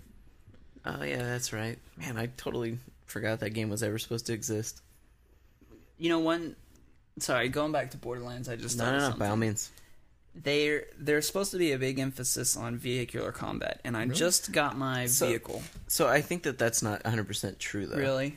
Yeah, like when I was talking to Randy Pitchford when I was at the studio, like he Randy Pitchford, who's in charge, runs Gearbox. Um, Their chief used car salesman. he he uh you know he said that like that was kind of a misunderstanding of it was it wasn't like trying to be like the way that rage is where rage is like very much centered around this idea of car combat stuff you know he compared it much more and he didn't say it was like halo the game because it's not but he wanted to say that the way vehicles are in borderlands are the way they are in halo they're there if you want to use them but they're they're not like They're more disposable. yeah it's not like the, it's not like this thing They're where it's like once you get your car it's with you for your life no it's like they're just there Right. to have fun with Yeah, yeah. So I mean, well, yeah, yeah. I, I just got mine, and it it controls a lot like the Half Life cars, where Oh, your that's not a acceleration is also your stick? direction. And man, dude, it- well that's how it is in halo too right Isn't but it? but they break them up. Oh yeah, that's true. Yeah. Uh, what do you use the other stick for? Did it aim a gun or something? I think so. Or, Okay. Um, but man, and and I, I don't, you know, I don't know if it's indicative of the, of the debug build, but I was like hauling ass, and there was this gate, and I thought, okay, I'm supposed to break through this gate, but I crashed into it full speed, but then my car got stuck in the gate, like it glitched. Oh yeah, I was, like- that's exactly what I thought you were gonna say, or you were gonna tell me that you went flying like a thousand feet because of a Like, physics oh, bug. Man, like that's That that, can't been be good. When the very first moment I got the car, ran into the very first wall in front of me, and got stuck, like surely a tester did Preview that. code. Pre- right, yeah, playing that's what preview we say preview code, but Although the game is coming out. But that preview code's also like a month old as well. Okay, A month so or it could old. be it could be just indicative of the code. Yeah, but I'm just a a lot of bug testing gets done right at the end. At least you Mm-hmm. know Ian always told me that's what the last minute crunch is for. Yeah. So But you know, it, wh- what I did play was a lot of fun, and eventually, when I got you know the weapons to like take down other guys' shields, you know, because I, I I was wandering around and wandering into areas where I obviously shouldn't have been at, at my level, Right. And so it was like badass to come back and be like, "Fuck these guys." So, yeah, man, I really want to play co-op and see how the different um, classes play on each other. word. All right, Word to my bird. is that it for you? Um, well, yes. All right, we'll take a break and we'll be right back about our uh, main topic with your comments.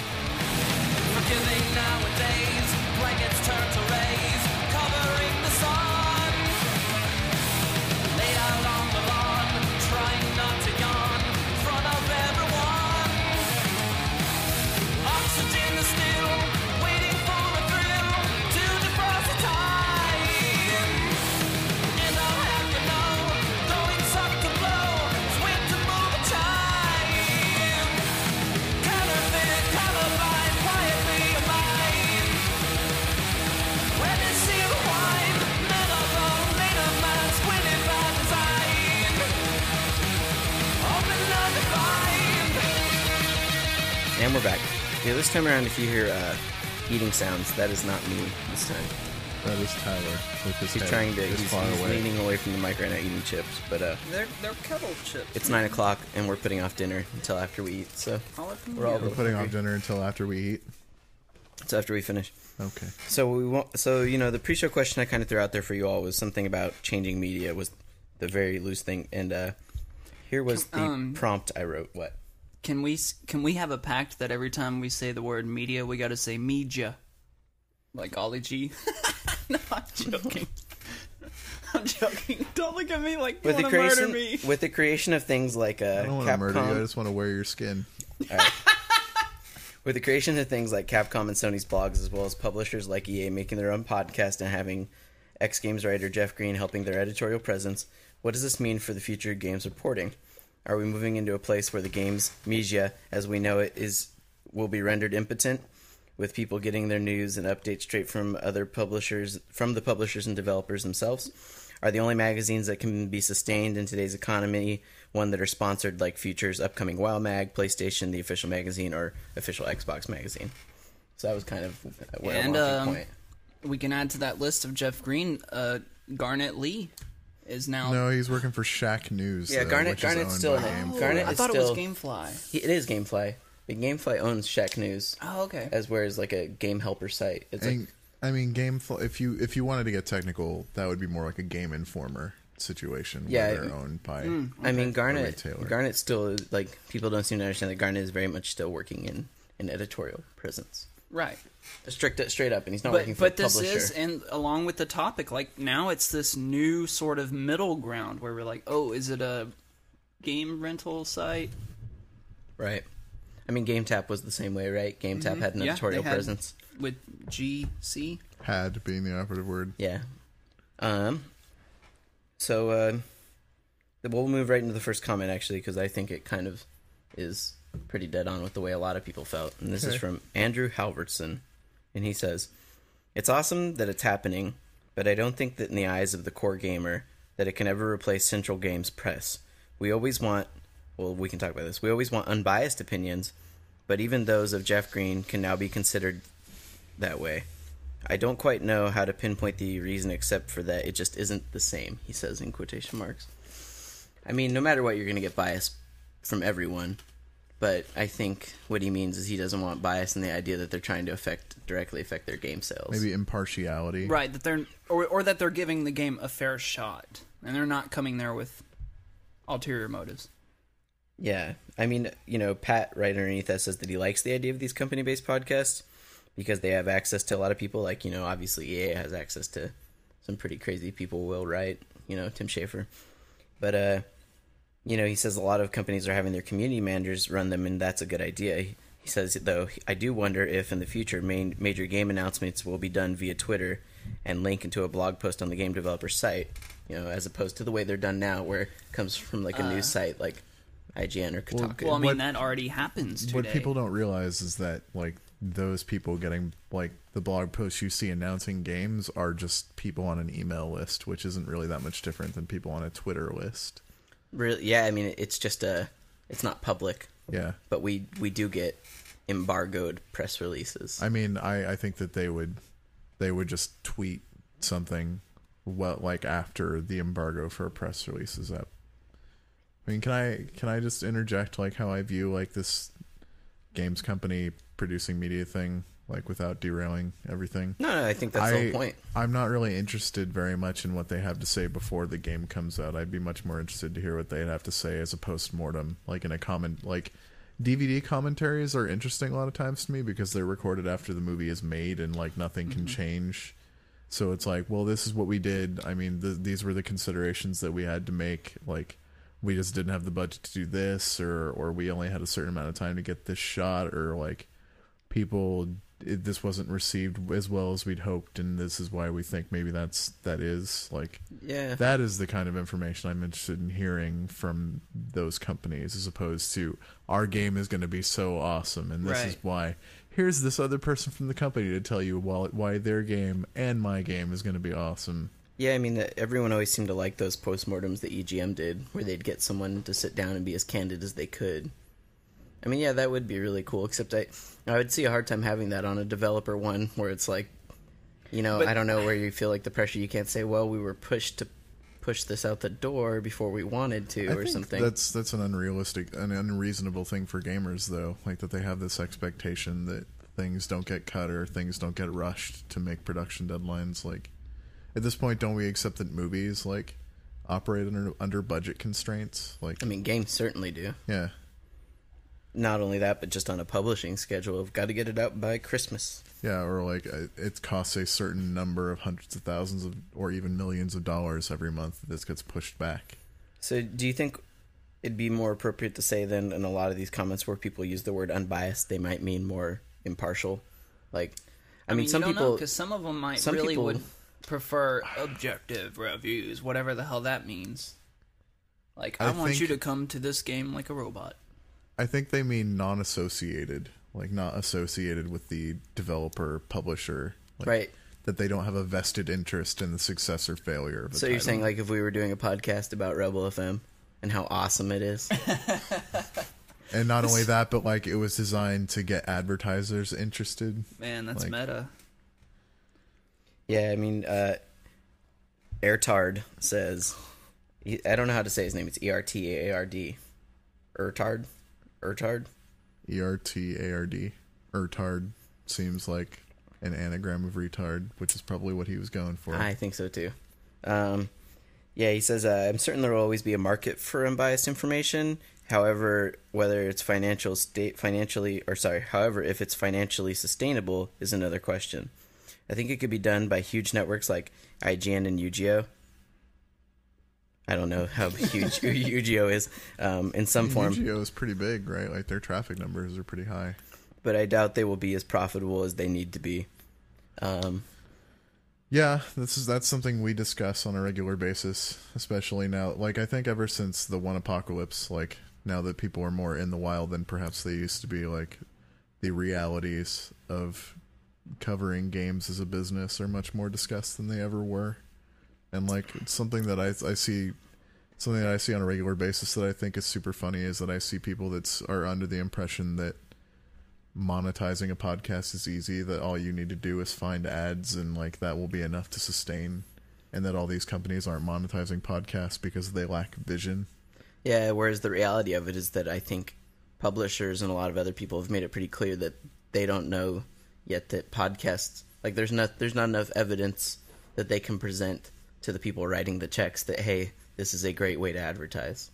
You know. i mean or they just haven't seen enough to convince themselves much less be able to convince an executive Right. If there was a Metacritic for podcasts, they would care. i mean technically there's itunes if you want to get Yeah, but I'm eh, but but but but if Metacritic the website had a tab for podcast rating, Yeah. then they would care. Don't give them ideas, Tyler. try not to. i'm sure if they thought that they could sell advertising on the page where they would av- where they would rate podcasts they would do it but yeah. Um, You know, one one thing I think that sort of works in our favor is like when you sort of throw the human element into it. Like you look at a person like Jeff Green, for example, which like it's one of the things that I think that makes him a great person is that he's very candid and like he speaks his mind. yeah And, well like, i mean So I- sometimes he'll say stuff that, that isn't necessarily the quote unquote EA message. I feel that we are on a list of the worst possible people to judge the merits of Jeff Green hosting that kind of thing because we know, I mean, you know Jeff on a personal level and we've met and spoken with Jeff Okay, at length yeah. and I could see. and I feel you're- like meeting Jeff and talking to him in person, he's a person of integrity. Like I Mm-hmm. don't think that he would be like a shill, like except in a joking and totally obvious fashion. right. But how does anyone else who who's never met Jeff or like Or Ben read 1UP. Nelson on for fucking Capcom or like Alex Navarro for Mm-hmm. Harmonix who used to work for GameSpot and is friends with the Giant Bomb dudes. Mm-hmm.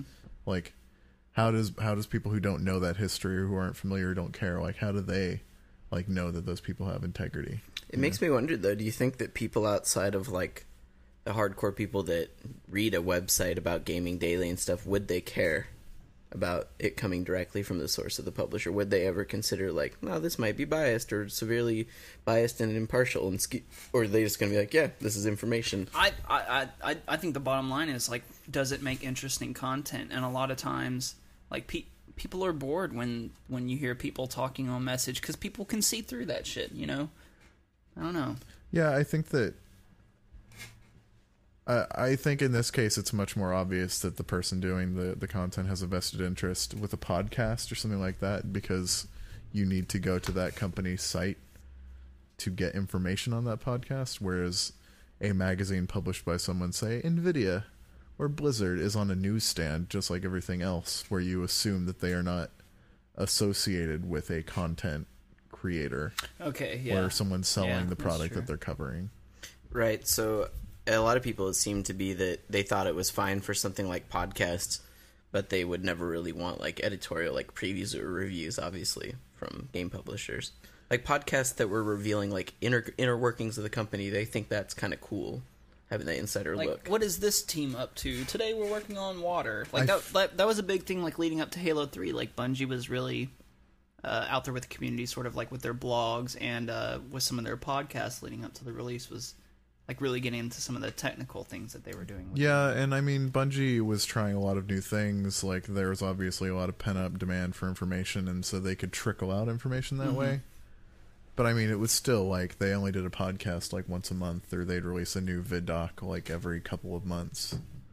Um, out of all the companies I see doing, like companies doing magazines or print media to cover their own products, the only one I think is sustainable that I've seen would be Blizzard.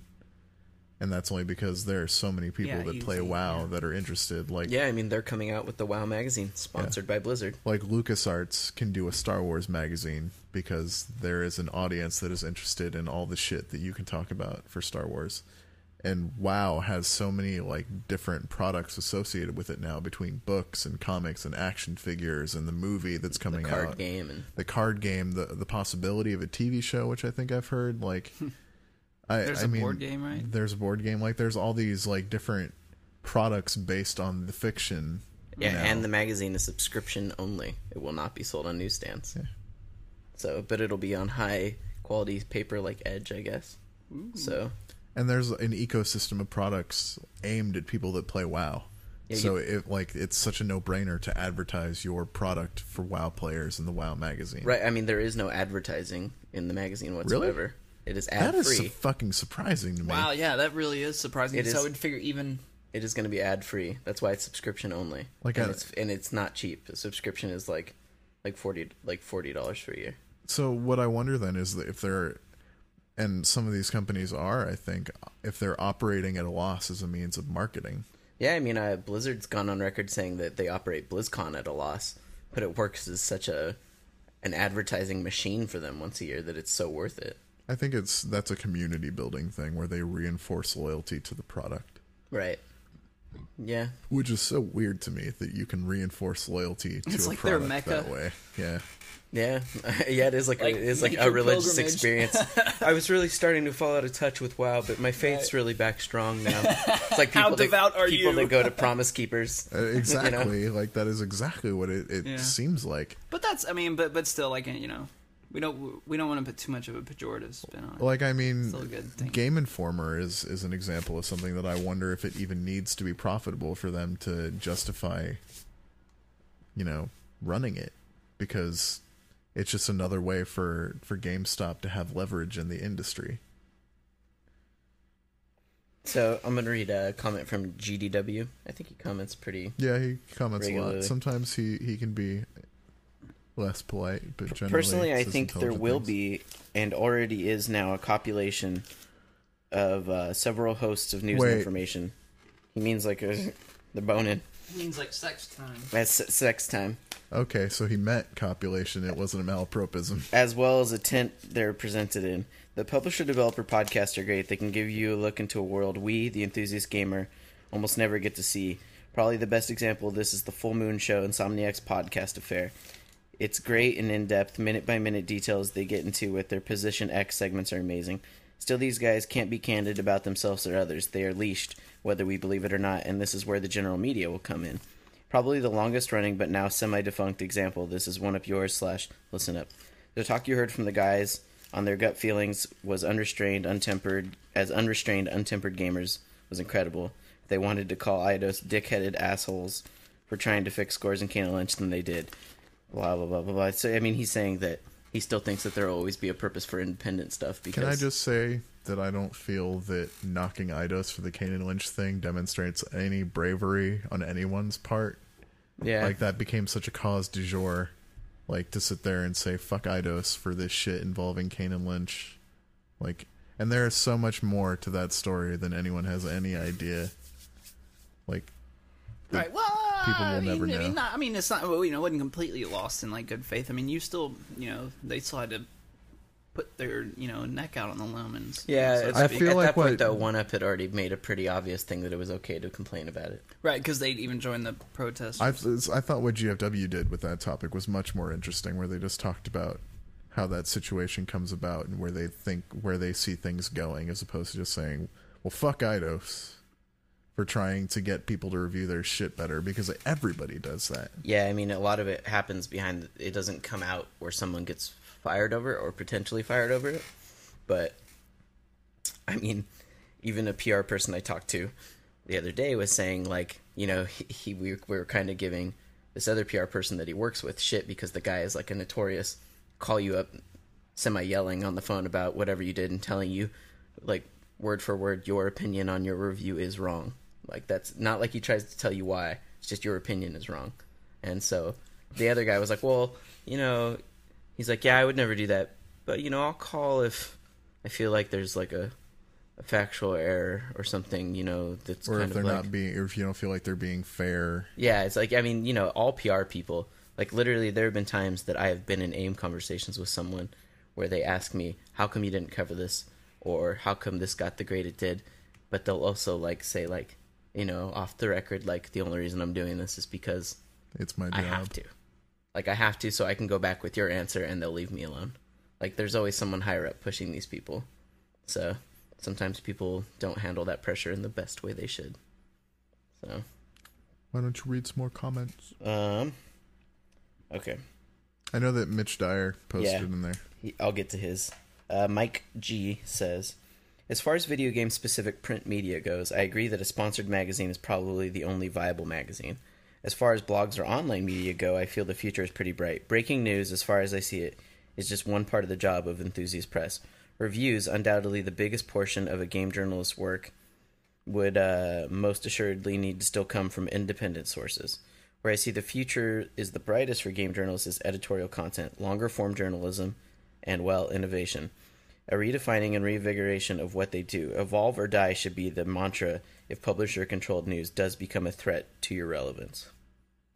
I mean, yeah, we're kind of experiencing that with uh, you know, GameSpy. Like right now we're in a place where we're trying to transition and find like a new direction because I think, you know, increasingly everyone's finding that the old direction of things works for Just being a static destination. for a limited group of, of entities.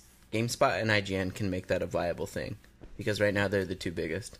But anyone else trying to fit into that rat race needs to have a different angle. You need like, to not be naturally selected out of that race. yeah, and it's like Kotaku and Joystiq found a different angle. We're just Mm-hmm. going to cover all these little news things with tiny little blog entries.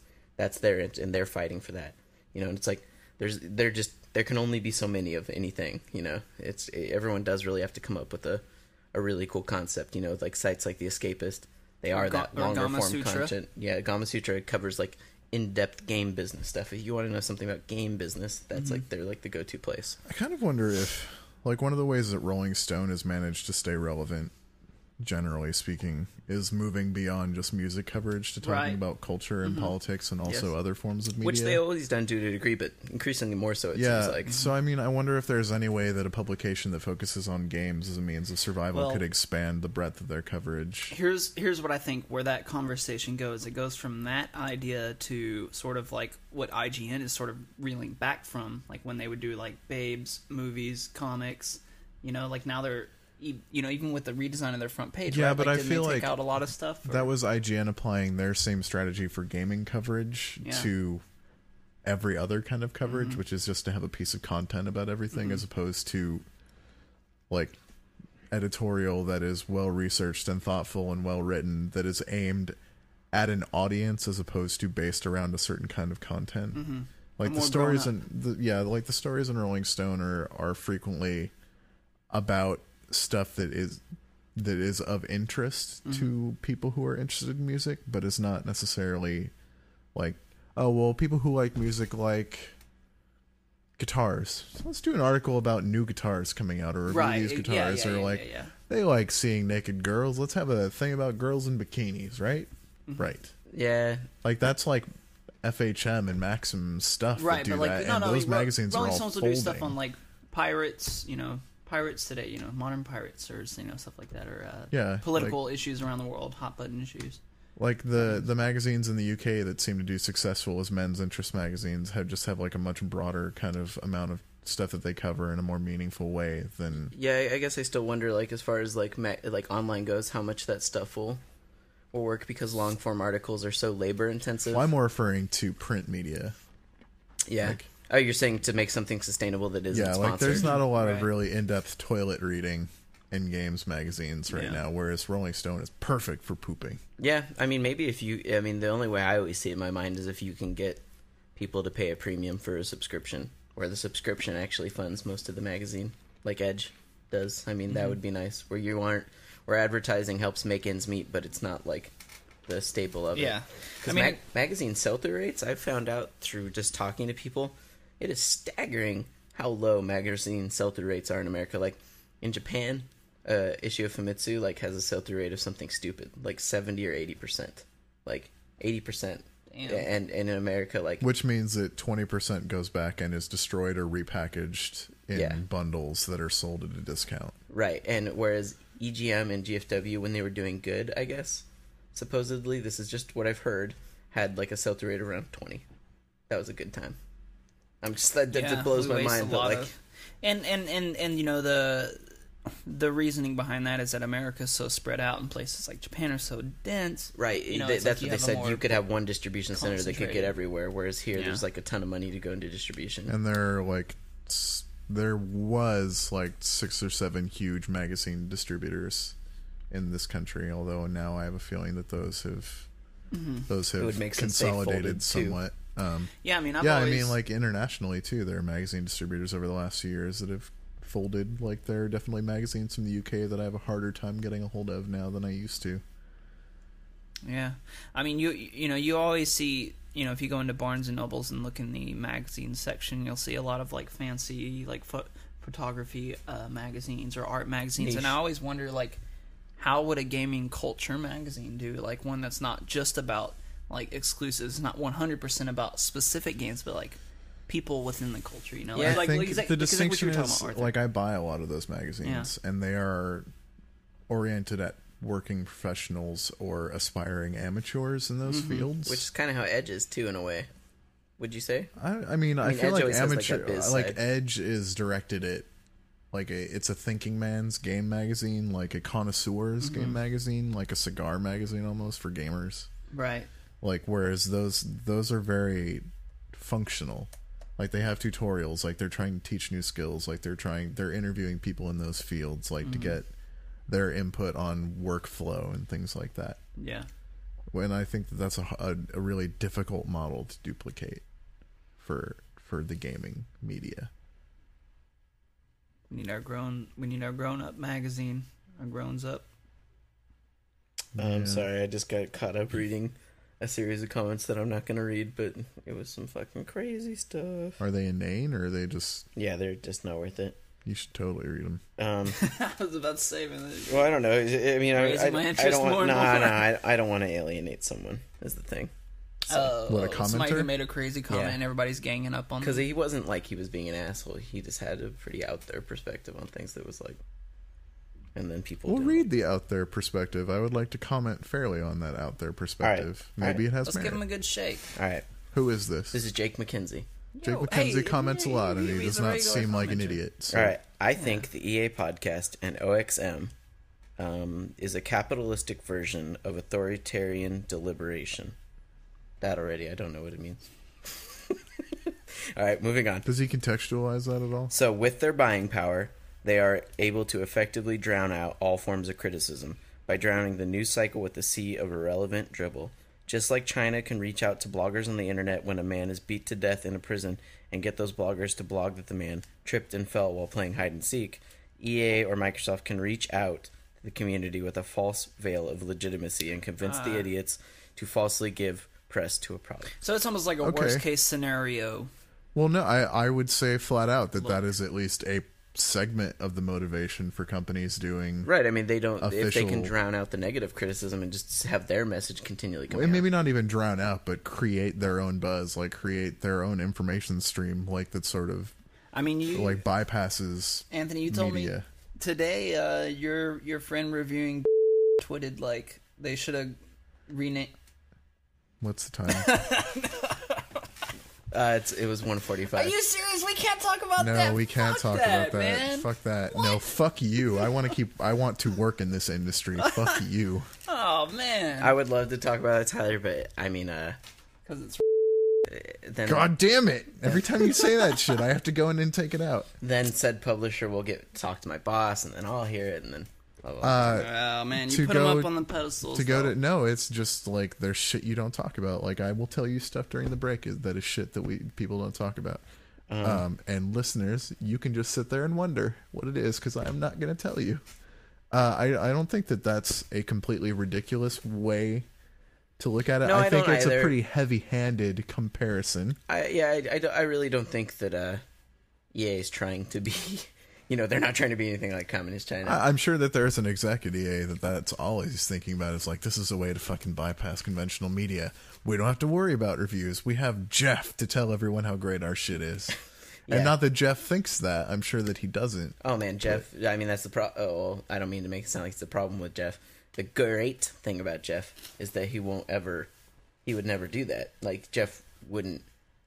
Like you know, Jeff doesn't hide the fact that the game he was working on is geared towards children. Adults can still enjoy it, but Yeah. Jeff's not going to be like, "This is the greatest game for anyone who ever lived."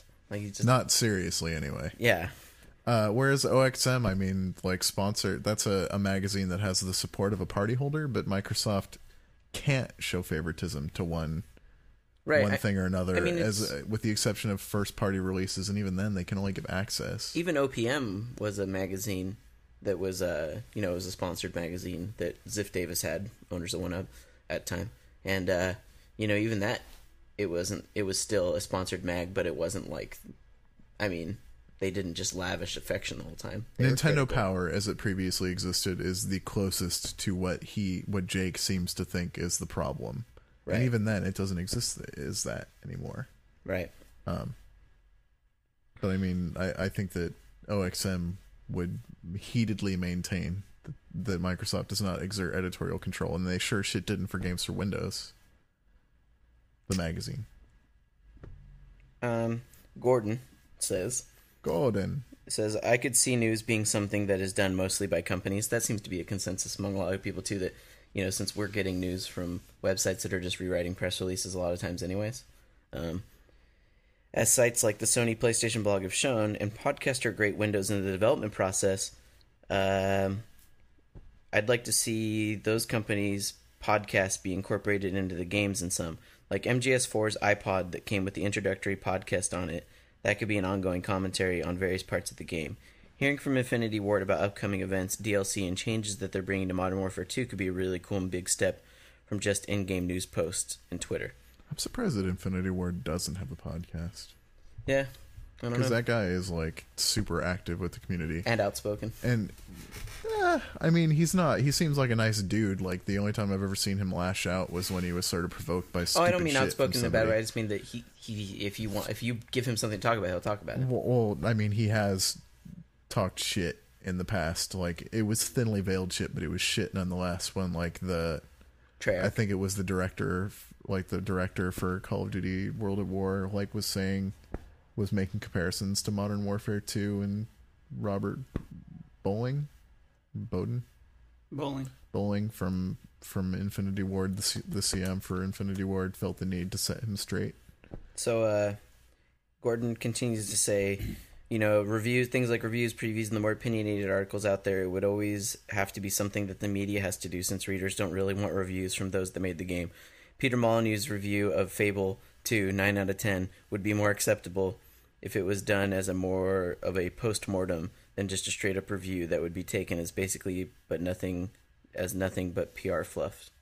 I I feel like nine out of ten from Peter Molyneux in his own game is pretty decent Did observation. he review his own gamers? He I- I actually up. do think I've heard I that, yeah. that, yeah, when it and came out. and honestly, I mean, I could I don't agree with that score, but I could see how someone would give it, and it certainly scored better in many uh, outlets than that.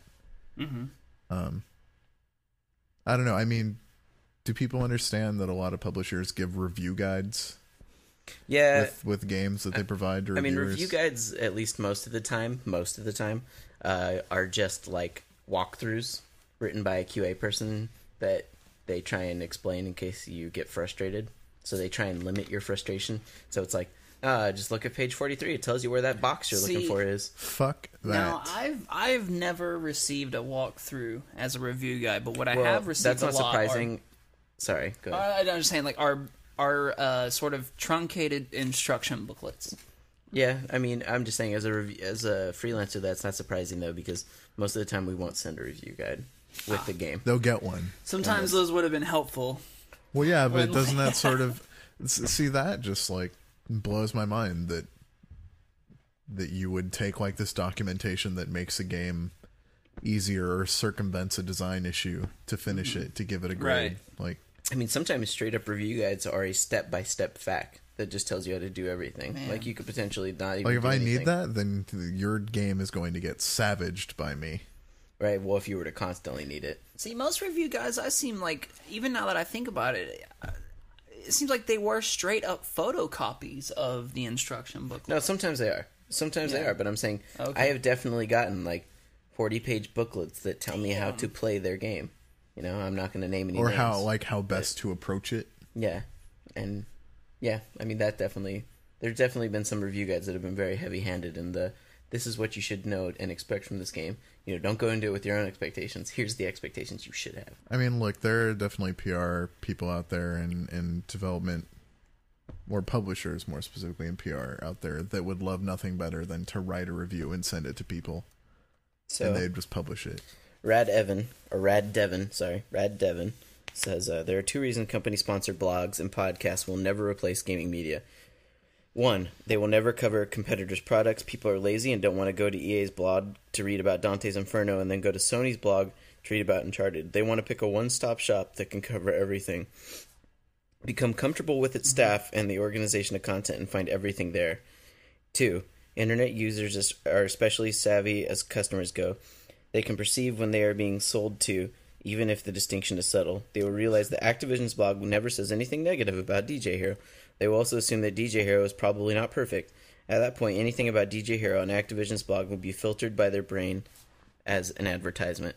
You know, I, I, I kind of only partially agree Right. with the idea that uh, people want a one-stop shop because That I seems think, less and less I. I think people nowadays are way more likely to have a ton of websites up on a tab and just go there and spend about one minute at each. Look at the things they or look for the on. opinions that they've grown accustomed to, that they understand, that they feel like they can relate to one way or another. Like that's, I mean, that's definitely what a lot of sites are banking on is developing more of a personality among their staff. I mean, even me, I'll bounce around and be like, I'm gonna go see what they had to say. Now I'm gonna go see what this person what covered. Now I'm gonna go to Gamasutra because I want to know something about business news. Like I don't go, I don't go to one stop shops. Yeah, no, I mean now more than anything, I just have sites I don't go to. Yeah, that I've eliminated from my daily like hopscotch game. But I don't know that internet users are as savvy as they think they are. I mean, s some, I mean, I think it's been shown- some overly. I think it's been shown through our So through IGN focus testing that people can't tell the difference between a preview and review. That people aren't that savvy. Mm-hmm. Yeah, and I mean it's not like if anything, it's like in some cases they're overly skeptical, which is fine, I guess, but like it seems like the more likely that something the more that something seems to reinforce the opinion that someone is holding frequently, the more they believe that it's a legitimate source of information. Which isn't just a gaming thing, obviously. Like it's a problem across media. But Um, Hannah says, you know, Hannah. Hannah This says, uh, I like to think we are all smart enough not to rely on publisher created content as to the actual merits of a video game. Sorry, Hannah. I I'm general in favor of people being, or in general a believer that people are idiots. But uh, I she says I think what will happen is that sites like Bitmob and user generated content in general will increase in importance. I mean, I could see that, right? I mean, the the strategy that Bitmob has in theory, like, is that uh, you know, with a very small staff, they can have user promote user articles and get people to submit some really cool content with the hopes of making it to a front page. Well, yeah, Therefore, removing see- a lot of the work from their hands. like the thing the bitmob isn't even necessarily user generated it's more like an open submission call at all times that they will then they will go through Right, and so you're instead of going and doing it for the getting paid, it's like the same person that wants to be level seventy first on a server. You're doing it for the prestige. like you know, I, yeah that's giant bombs thing is that they have like the scoring system for for content but i mean i i don't think user generated content is fuck i hope it doesn't because so much user generated content like as far as academic assessments or opinions or evaluations are so bad that they're so they're so useless to me like yeah. I mean, uh, you know, in theory, if someone like Shu or Damien, they're the ones filtering it and stuff. It's like, But even then, that eliminates the the sort of like crowdsourced groupthink mentality that things like Wikipedia try to enforce. As soon as you bring in other people that like determine what's good and what's valid, and then elevate that, then it's basically just like people work. It's freelancers that are working for free. real freelance. Yeah, Um. So yeah, he says uh, this is Anthony W. And he says, "I follow game coverage for opinions. I listen to Rebel FM for opinions and entertainment. I just don't think this stuff will ever be worth a damn coming from publishers. News and updates. Who really cares where that comes from? As it just gets regurgitated all over the web onto my computer screen. Give me an insightful, relatable opinion, a sense of community, and a sense of personality. Oh, and a buttload of top five lists. So you had true. me until top five list. You son of a bitch. No, that's so true, though. I mean, uh, you know, at various outlets that I've worked for, I can't begin to tell you how often we hear the idea of like, how can we turn this into a list? Okay, well, I have read that lists tend to get way more traffic. Uh, that And- that's fact. And like, who here does not like the film High Fidelity? But I mean, high They- fidelity also demonstrates how futile the very idea of making lists for everything like is. True. I mean, it, Like- it- but it's a it's fun exercise. Like the anti the anti moral of high fidelity is you are what you like, not what you are like. Oh, list- okay. Like List that's the does, sort of thesis that's proved incorrect. you know, I think the Okay. reason people like lists so much is, or like why it's such a good traffic generator, I should say, is because a you can often break lists up into a lot of pages for page views, but more importantly. It's so easy to create outrage in a list It's by leaving more something important. out. Yeah, it's almost more something. important what you leave out of your list than Yes, it is what you fucking include. You get a ton of page views where people are like, "I can't believe you left Shadow Colossus off your top five PS2 games." You know, it's just like the people that will then rage in the comments about that. Like, you that's guys what should do a top for. ten list of things left off top ten lists. Shit, I joked with Will today that uh, from now on, since the Halo and Uncharted review have done so much traffic because they're quote unquote controversial scores, that Why so anytime low? that anytime uh, and they're both what four and a half, oh, four and four, Four. and four and four. Jesus Yeah, so so I uh, almost talked him up to a four and a half on ODST, but then I relented. so uh, God. damn So uh, I told Will that anytime we think of a score, we should then add plus or minus half a star, so that we can get more traffic to a story. And so I, I just joked to him. I was like, the controversy. You mean you don't do that already?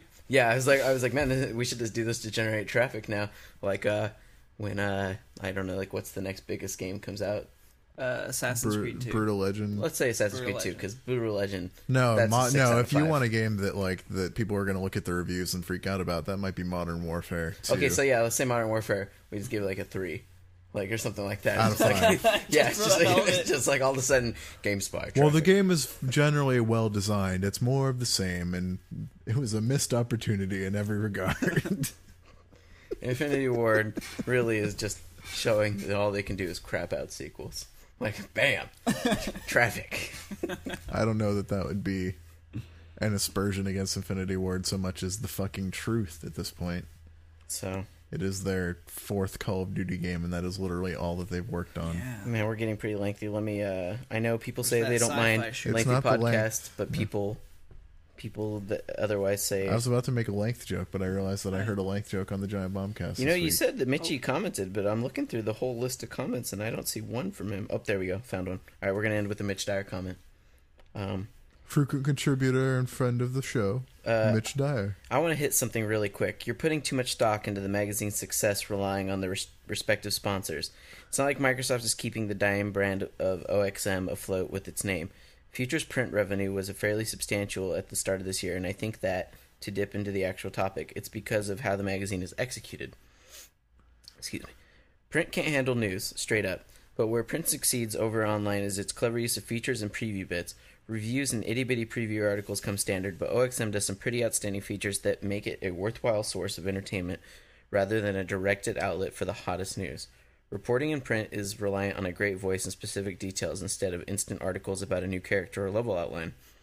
Now that we are getting to that from developers and blogs are linking to the original in- are linking to the original info, I think that some sites are going to have to fall back on more creative and original content. My affiliation with OXM definitely lends a heavy bias, but go look at the last few issues and tell me that the competitive achievements and Kodu features weren't totally awesome. As report reporters are being slowly stripped of exclusives online by devs, not unlike print was getting scooped by bloggers. I think we will start seeing less of a focus on journalistic reporting, and I do mean less of a focus, not the elimination of, and more of a drive to create awesome content. I feel like we need more journalistic reporting in games. Like fuck, if someone More, could uh, do like a journalistic breakdown of the digging.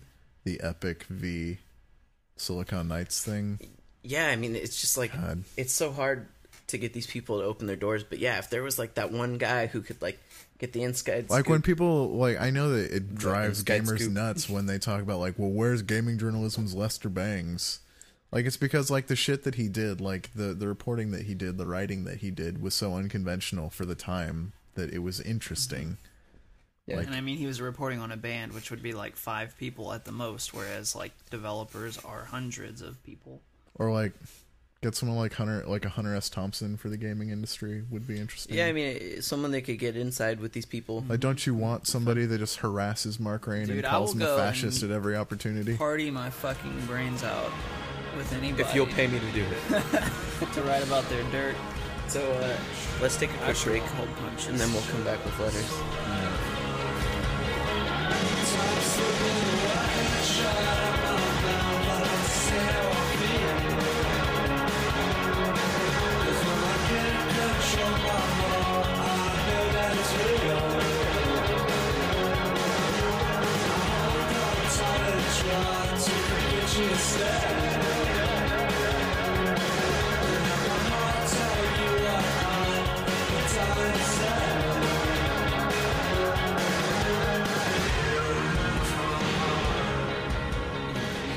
So we're back. Tyler's still chowing on a few chips away from the microphone. He'll chime in when he feels uh, the need to. They're so good, I can't help it. We're gonna go get food in like twenty five minutes. So uh, this is from Julian, and You're he not gonna writes have in. any room. Hello, Rebel FM. Greetings from Austin, Texas. Uh, I have a question that's mainly aimed at Arthur, being the Street Fighter of the crew, Oh Jesus but it's Christ. something that I'd like to hear you all chime in on. When the current generation of consoles began its journey into DLC territory, I was nonplussed to say the least. The prices seemed far too high for far too little. I kind of felt the same at the time. Um, really I feel like yeah, at first I was skeptical of DLC. I think was. that this there was skepticism that it was publishers looking for a way to fuck us big time. yeah, that's that's And what I I'm think that that skepticism has largely been borne out. Uh, Right. Eventually, we started getting some more robust content like Fallout 3 missions and Lost in the Damned. It's gotten to the point where I'm finally coming on board to the whole DLC thing and even looking forward to it with games like Mass Effect 2. From the very beginning, though, one place that always seemed where I was always a big supporter of DLC was in fighting games, especially when it comes to Capcom releases. When Street Fighter 4 was announced, we all knew that there would one day be iterations on it, and some would say with good reason. Usually takes them a couple releases of a Street Fighter for game, a Street Fighter game to hit a sweet spot. You agree? I think that in in hindsight, people feel that Street Fighter is at its best after a certain amount of iterations on a sequel. So I'm gonna kind of I mean, Street Fighter Alpha Three was considered amazing when it came out. Like, Right. Street Fighter Three was considered amazing when it came out, but it was. I think they're made more accessible, and they they can always be balanced better. So he says, uh, I'd always hoped that the inevitable Turbo Super Second Impact would be a downloadable $20 upgrade. Me too. Instead, it looks like it's going to be a standalone disc after all. Um, granted, it sounds like Super Street Fighter 4 is going to have a ton of new content at a lower price than the original release, and I'm totally on board for it. But isn't it something that could have been done as DLC instead? Dude, to, to to borrow a concept, sorry to cut you off. No, go ahead. Arthur. Um, from Robert Ashley, it's like the Beatles tax of our generation. It's the Street Fighter tax. I thought the Square tax was the Square Beatles tax tax is the Square generation. Yeah, where all Square DS games are ten dollars more than like anyone else's. Um, I my knee jerk reaction is to scream bullshit, like that because it's not DLC. because all that I've heard so far is eight new characters, which is a lot of characters, but that doesn't that And still means ultimates. that the existing fucking characters and assets are still in the game, and that drives me a little nuts. The website EventHubs is a pretty thorough, like Capcom aficionado website, and uh, I I know because I had to do the little news story for it, and they Yep. they had a pretty detailed breakdown of the things they thought or had good word. Uh, they had heard on good authority yeah, that heard on good authority that are going to be included. It seemed like there were a lot of really specific, sort of uh, fine, detailed things that are going to be, but they seem like update things, like these Yeah. like tweaking game balance is not something that you can fucking charge full price for anymore. This isn't the 16-bit era where like you'd release a new Street Fighter 2 Yeah, now iteration now every it'd be year. popping Street Fighter Four and it says an update is available. Yeah. I mean, I I'll hold final judgment until I I hear what they're doing and how Right, big of a know. change it is. Like if it's like a radical restructuring of Street Fighter, then then we'll see. I mean, that it's cheaper is a good start, but I I still I am nonplussed at the prospect of them releasing a new retail version of Street Fighter 4 only. the the listener mentioned Lost in uh, Lost in the Damned, which is tends to skew on the more expensive side of DLC. Also, like a more fl- fleshed out, fleshed out. Like, Yeah, how would like you feel a- if it was like twenty dollars update? I mean, What if I felt like Lost and Damned was a 20 no, if if No, no, no, the the Street Super Fighter. Street I, you know what? 4 I think that if it's a twenty dollar piece of DLC with fucking eight new characters and a bunch of rebalances and a bunch of like subtle additions, that is more than reasonable. Because I mean, as it is now, the game doesn't have a ton of characters. Like, and I and I have faith in the people making the game, but to charge me for whole new content, like to to basically force into uh, obsolescence that disc that I bought right, like Right. eight months especially ago. with, uh, with the on, with the online community. yeah, I it's just and I mean they fucking done they did that with hyper fighting, but at least they took them a couple of years. Right. I don't know. I just yeah, and this is so soon. So So Tommy writes in. It's a pretty easy thing. I'm pretty sure I can answer. Uh, he says, uh, "I was just curious what your relationship with Hammersuit is exactly. I went to their site and I'm still a bit muddled about what they exactly offer. Some services listed seem to be editorial in nature, and I was just curious since you don't really do reviews at eat-sleep-game.com, what do they do for you? I know. Hammer- So Hammersuit just represents our ad inventory. I mean Hammersuit exists in a lot of capacities. They are a business development company for Yeah. video games media outlets. I mean, they they own some websites, and then they also partner to get ads and stuff for websites like Destructoid and Go Nintendo. I mean, I think Destructoid and Go Nintendo they actually work on tech as well. yeah, I think they're they're full partners. Yeah, they're them. full partners. with like, us. They with us, Geekbox and Bitmob. They just represent our podcast ad inventory. Yeah.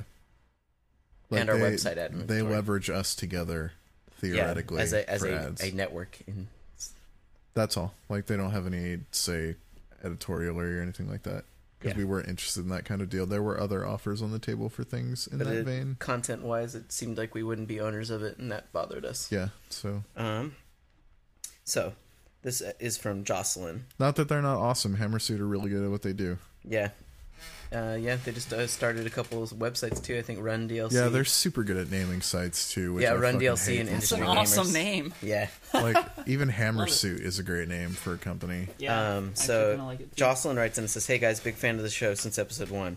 I often hear you talk about music and video games, and I heard a song called 1991 by Crystal Method Crystal Cattles. Is what I Crystal Castles. castles. Castles. They left out a letter, which is why I wasn't sure. They Crystal said C. Cattles. Crystal Castles, and I think you should definitely check it out. This music makes me remember, it makes me remember of video games of that era for some reasons. I don't usually like that kind of music, but this one really has the feel of the 8-bit era. I think you should play it on the podcast. Now, my question: What would you like to see in Civilization Five if it ever comes out? Because I was thinking about you. it, Oh and man, while I they was thinking could, about this and today. while, and while they could add, and while they could add better visuals and more civs and more units, I don't see how they could dramatically improve the game and make it a true Civ 5. Now, I'm not saying that this game is perfect, but I How feel about fixed network code? I feel that Civ 4, yeah. I feel that Civ 4, uh, yeah, way to fuck that up, GameSpy. I feel that Civ 4 with Beyond the Sword expansion installed is really close to the ultimate Civ experience I can imagine. Being in Firaxis's place, I would seriously wonder how the hell we can make a Civ 5. What do you think? I'm, I can guarantee you that Sid Meier probably has had that question go through Why do you think it's been so long since there's been a proper Civ sequel?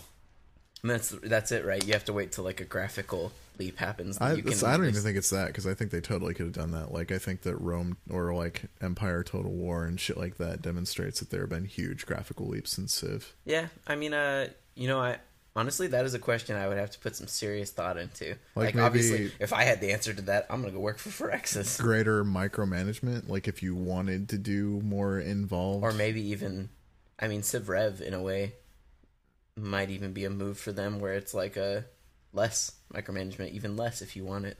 I don't yeah. think that'll happen on PC though. I don't think, so that- either. But uh, one one thing I thought, which it might be in the game, I don't know, but would be a, uh more detailed interaction with your um, with your factions, people you partner with. So, like, say if you want to go to war with a specific com- uh, with a specific country, and you're gonna say, "Hey, uh, India, go with war, go with me to war against, um, you know, whoever." Um, but have the you know have it to where you can like specify like okay we're gonna attack this city like i want you to help me siege this city more like granular not just control over that kind of thing. yeah or or, or or or or even more of a um that's what i was thinking of today. It's like it's it, it, it's weird you It brought would- up this thing. I, I was uh, the, this would- letter today. It would be cool to see more specific things like beyond just being able to negotiate with someone be like hey stop trade. If you could do specific things like hey deny this country food and see if you could starve them into submission. What are you fucking like the U.S. and Cuba or something? and like actually form perimeter things. Like instead of just having units on the square you could literally form like a fucking I mean, like, since Civ hardcore 4, I haven't seen really anything that's taken what Civ 4 did further. yeah Like They've the done- other, the only games I've seen take it further like are only in certain areas, and that's because they are much more specialized in that direction. Mm-hmm. Like Empire Total War is much more of a strategy, like a combat oriented strategy game. so uh yeah i don't know i I fuck the long man. question to that is who i don't know well yeah I don't know. If a you can figure a more that out- detailed If you can figure out where they should go, maybe you should contact yeah like fucking Sid Meier. So Brian writes in, he says, Hey guys, for about a month or so, you guys have started to pimp Bitmob and GameSpy in your show. I was wondering, are you guys merging or something? No, No. I work for GameSpy. GameSpy is my, my daily employer. And also, Tyler does news for them and gets paid to do that. And Arthur has done freelance for them as well.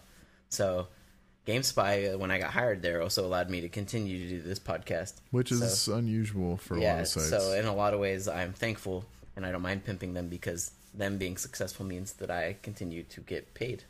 And uh, we pimp Bitmob because they They're are part of the friends. deal. Yeah, and they're and they're friends, and the Geekbox, regardless of its status as an HIV positive individual, is also composed of our friends. um, so Craig asks, Nothing? You got nothing? Craig, no, I got there's nothing. what what, are you, What more do you want? I, mean, suppose. I mean, what's more there to say? There's they no also cure. give there's, smallpox there's no cure. There's no cure for AIDS.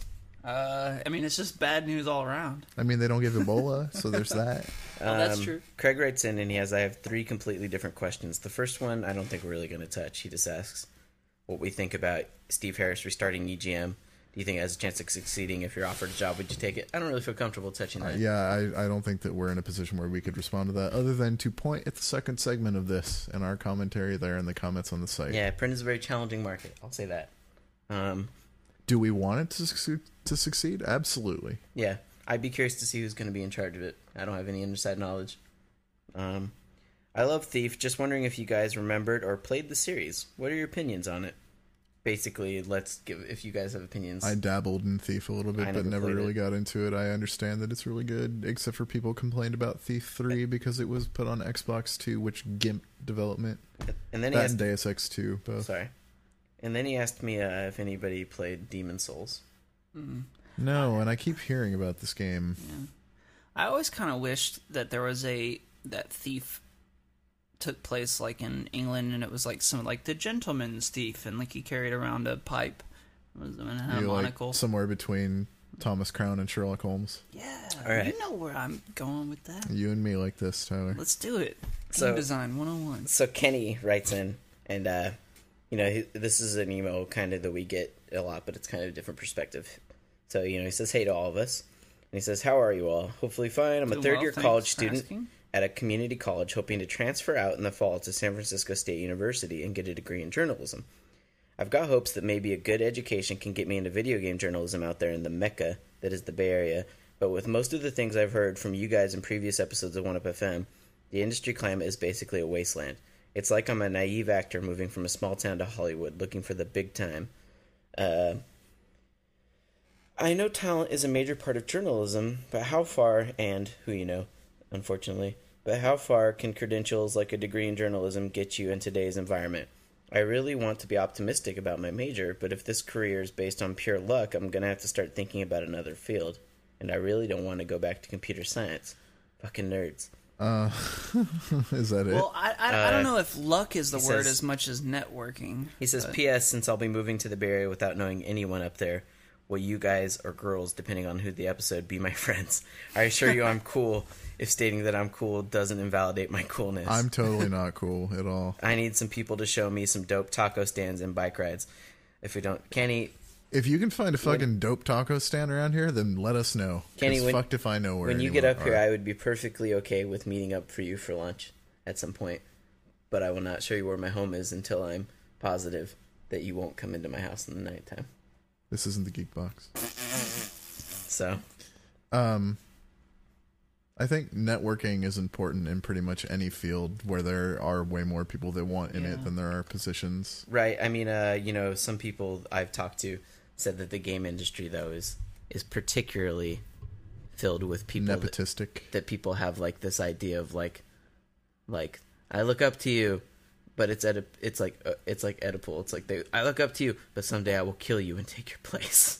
like Well, Yeah. there's a like a Yes. limited number of positions and a limited capacity for advancement. Like It's happening now. See Um, signs of every day. Saw signs today. I mean, for me, I never had. I ne- like. I got a job at 1UP because it was available and because I really liked the people working there.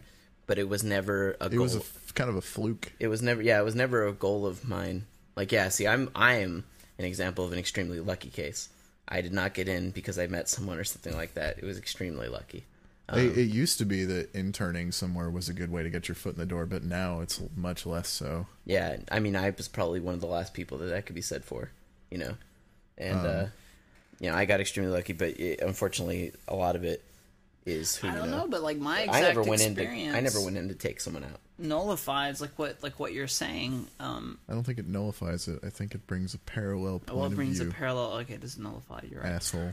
Um, but like, I mean, uh, yeah, I mean, I didn't get hired because I wasn't intern.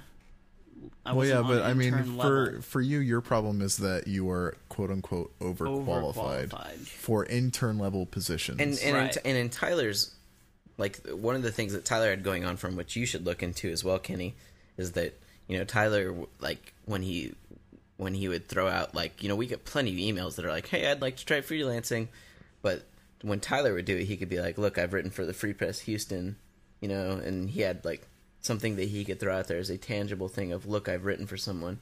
And even if you haven't necessarily heard of the media outlet, just ha- saying that you've written for things previously adds like so much more like like weight than just Right. I, I, would can write. trying to write for your college paper, even though like a lot of people say, "Oh, I wrote for my college paper," but it'll still give you the sort of experience with deadlines. Mm-hmm. Yeah, and I mean, uh, editing. Luke Luke Smith wrote for his college paper. Yes. and he didn't even write about games. I think he wrote about music, sports as well. I sports. think. Yeah, so, so that's what I'm saying. I mean, and I mean, ultimately, uh, like you know, I I I don't want to discourage college because I definitely love loved my experience in college and college education, but um, I, your your degree is not going to matter. Um, specifically, like a journalism degree, like it will help and like it might make your interviewer say, "Oh, cool," but like bottom the bottom line is like, what work do you have to show?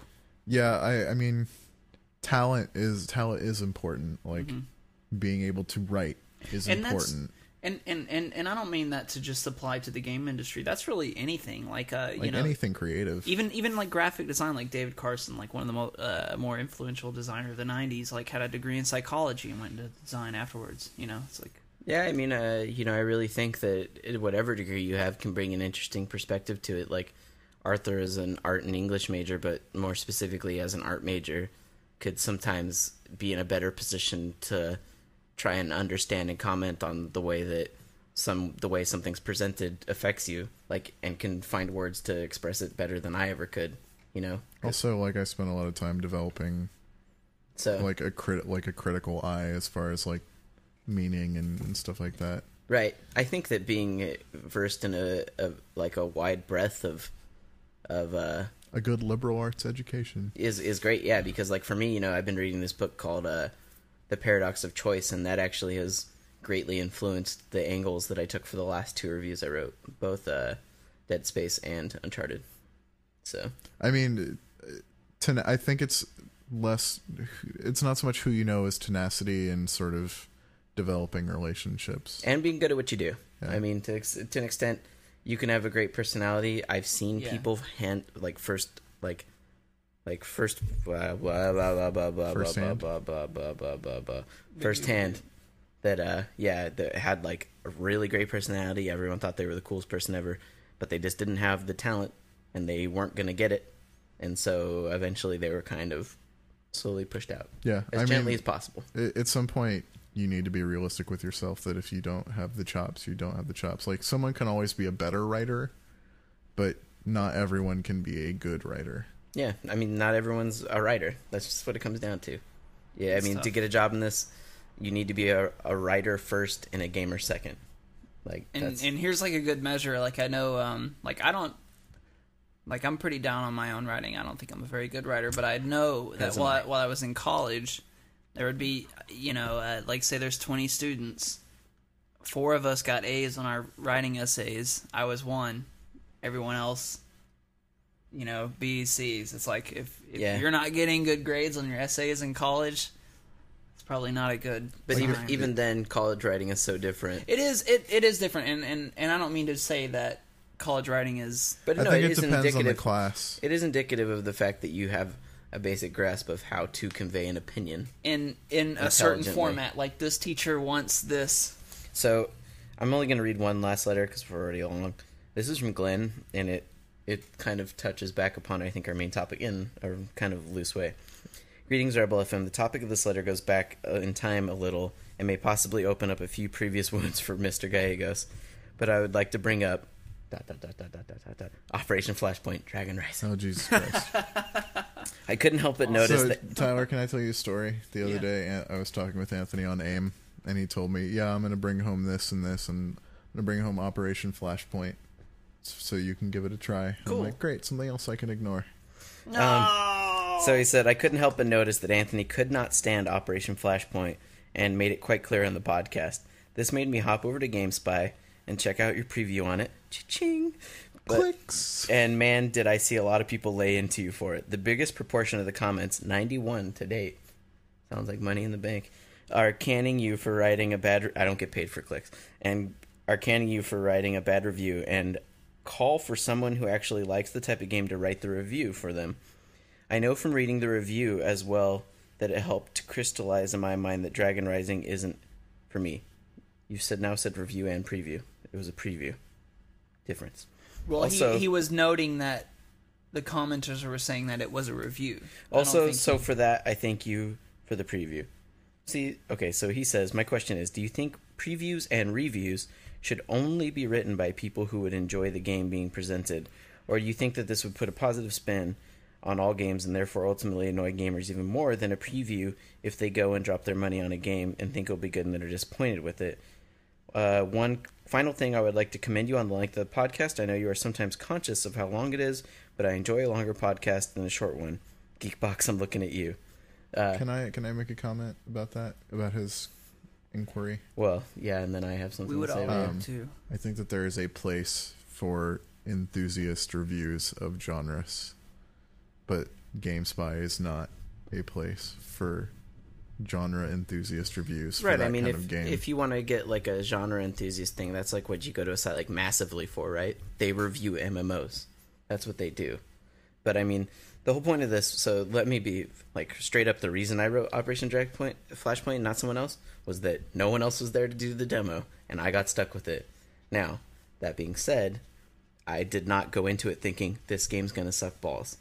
I, I, I why are you rolling your eyes at me? to give you shit. Okay, I, I don't ever do that. Like, you know, I, I, I An- okay, Anthony agonizes about this shit on a regular basis. People talk shit about like, oh, well, people don't know what they're talking about. They don't care what they give reviews. Like it, like I have personally watched so many people agonize over scores and grades and evaluations of games. Like you guys have no idea. like uh, when I went in to see Flashpoint, like I wanted it to be good. Like I love going in there for a game that's like an underdog and being blown away. Like Who wants to spend an hour looking at a game that sucks? exactly. And not only that, uh, you like shooters. I love shooters. I love shooters. so Right? I- yeah, This even, was uh, not a shooter. Uh, no, it's just that uh, you know, I but I that's that's the whole point. I wanted to be straight up in the preview, right? Was I didn't want to write this negative thing. I mean, the fact of the matter is that things are written by biased people, and so I wanted to put my bias right out there in the front for the type of person that like, look, do you not like combat sims? Well, then this might not be for you. I mean, that's the truth of the matter is that a person might go to the store and see that it's a shooter and think, oh, this is for me, but it's not. It's for like a subcategory of people that like shooters, you know. And the same way that Arma was, those just aren't the type of games for me. Operation Flashpoint. That sounds like a Tom Clancy game. But you know, I'd maybe dig that. hey, maybe there can be a game that'll change my perspective on that. Like, you know, typically for a long time, uh, I mean, there are like I don't like I don't like like JRPGs, right? I don't. But I'm not saying that there couldn't be one that someday like totally grabbed me in some way and Right. and totally and completely changed my mind. I mean, you seem to like Chrono Trigger from what you played of it. Yeah, see that's what I'm saying. I mean, it- maybe there could be.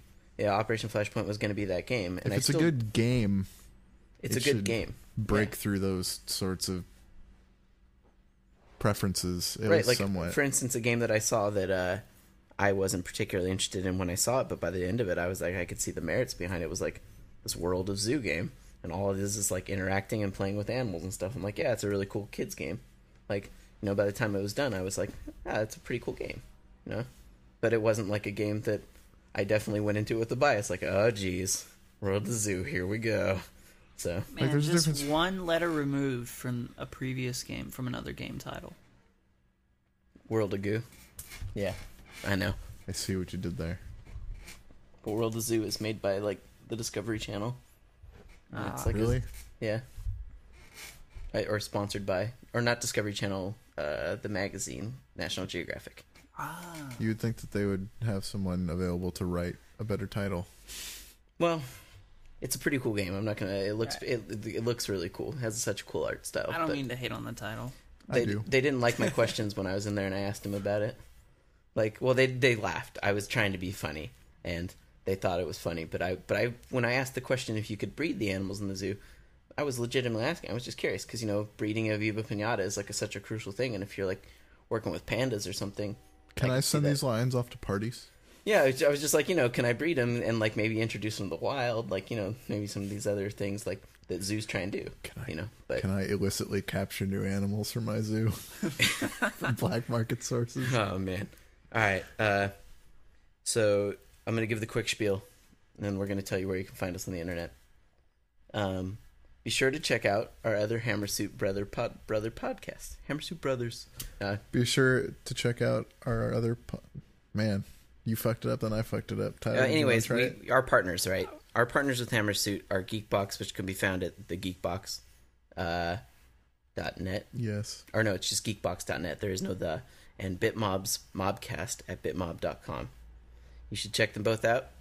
And then you should also uh, check out our podcast on iTunes and subscribe to it if you haven't. You're a first new listener or something like that. Uh, And you if you're doing? that first listener, review, say, tell us what you think, and maybe Meta- Metacritic will pick us up. yeah. Podcast. And then uh, and then you should also uh, I would fucking tell them to delist. if you want to write letters to us, it's it's uh it's letters at eat dash sleep dash game dot com. Um, I feel like there's something I'm leaving out, but I don't know what it is. My tales from the Folsom Street Fair. Um, one of our listeners from the Philippines wrote in. Oh, that's right. there right. was a super terrible tsunami in the Philippines. I don't That's- know if anyone yeah, is aware. yeah, it's been a really the shitty week for natural disasters. Yeah. Actually, yeah, I mean it's everywhere affected. on the planet, It's affected, like hundreds of thousands of people. and it's affected more than the Philippines too, like a bunch of different yeah. islands. I Um. think. So I'm gonna put up a link in the show notes to to Oh, donate okay, if you're gonna that. do that, oh, that's fine. Yeah. No. I mean, I don't. I don't think we should read that on like on the air just because it's. So yeah, we're gonna put up a link of a site that is doing disaster relief for those people. Yeah. So you should help out if that you might can. seem overly cause based, but it, it is a Rebel FM fan that needs help. So Well, not only guys that, but I mean, you know, we believe in helping your fellow For man. real. They may live in the Philippines, but it wasn't like it's a war or something that was out of our control. This was fucking God having His way with people. So, um, I'm sorry. Okay, it was the divine money shot. Is that what you're saying? yeah. Never mind. I'm not going to go there. Yeah, so, where can no. the internet find you, Arthur? Fucking bastard. Twitter.com slash A E G I E S. And uh, where can the internet find you, Tyler? Uh, Twitter.com slash dirty tea. Like Like, the the, drink. drink. And so you can find me at twitter.com slash chuffmoney. And uh, you can also hear me on the GameSpy Debriefings podcast, as well as Ryan Scott from the Geekbox. We're on there together, giving each other a hard time for being nerds. Do you wear So- rubber gloves and a mask? I do. Okay. Yeah. Ryan sits behind a plexiglass wall, speaks through a speaker. That's You why he always sounds maintain tinny. maintain strict sharps etiquette Yeah. around Ryan Scott at all times. All right. Uh, you know, thanks for listening. Feel free to write into us. Sorry if we didn't get to your letters this time around. There was a shit ton, and they were all pretty good. So, and thanks for uh, commenting on the middle segment. All right. Thanks for listening to Rebel FM. We'll see you all next week. They won't see us.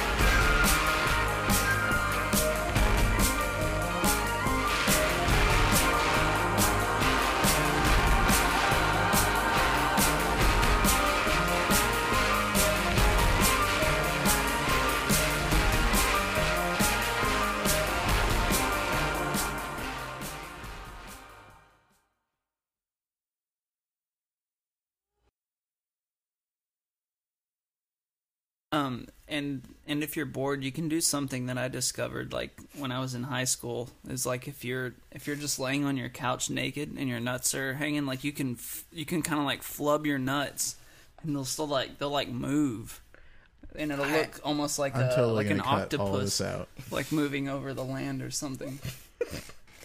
Uh, you know what? You should do? you should make that the the outtake.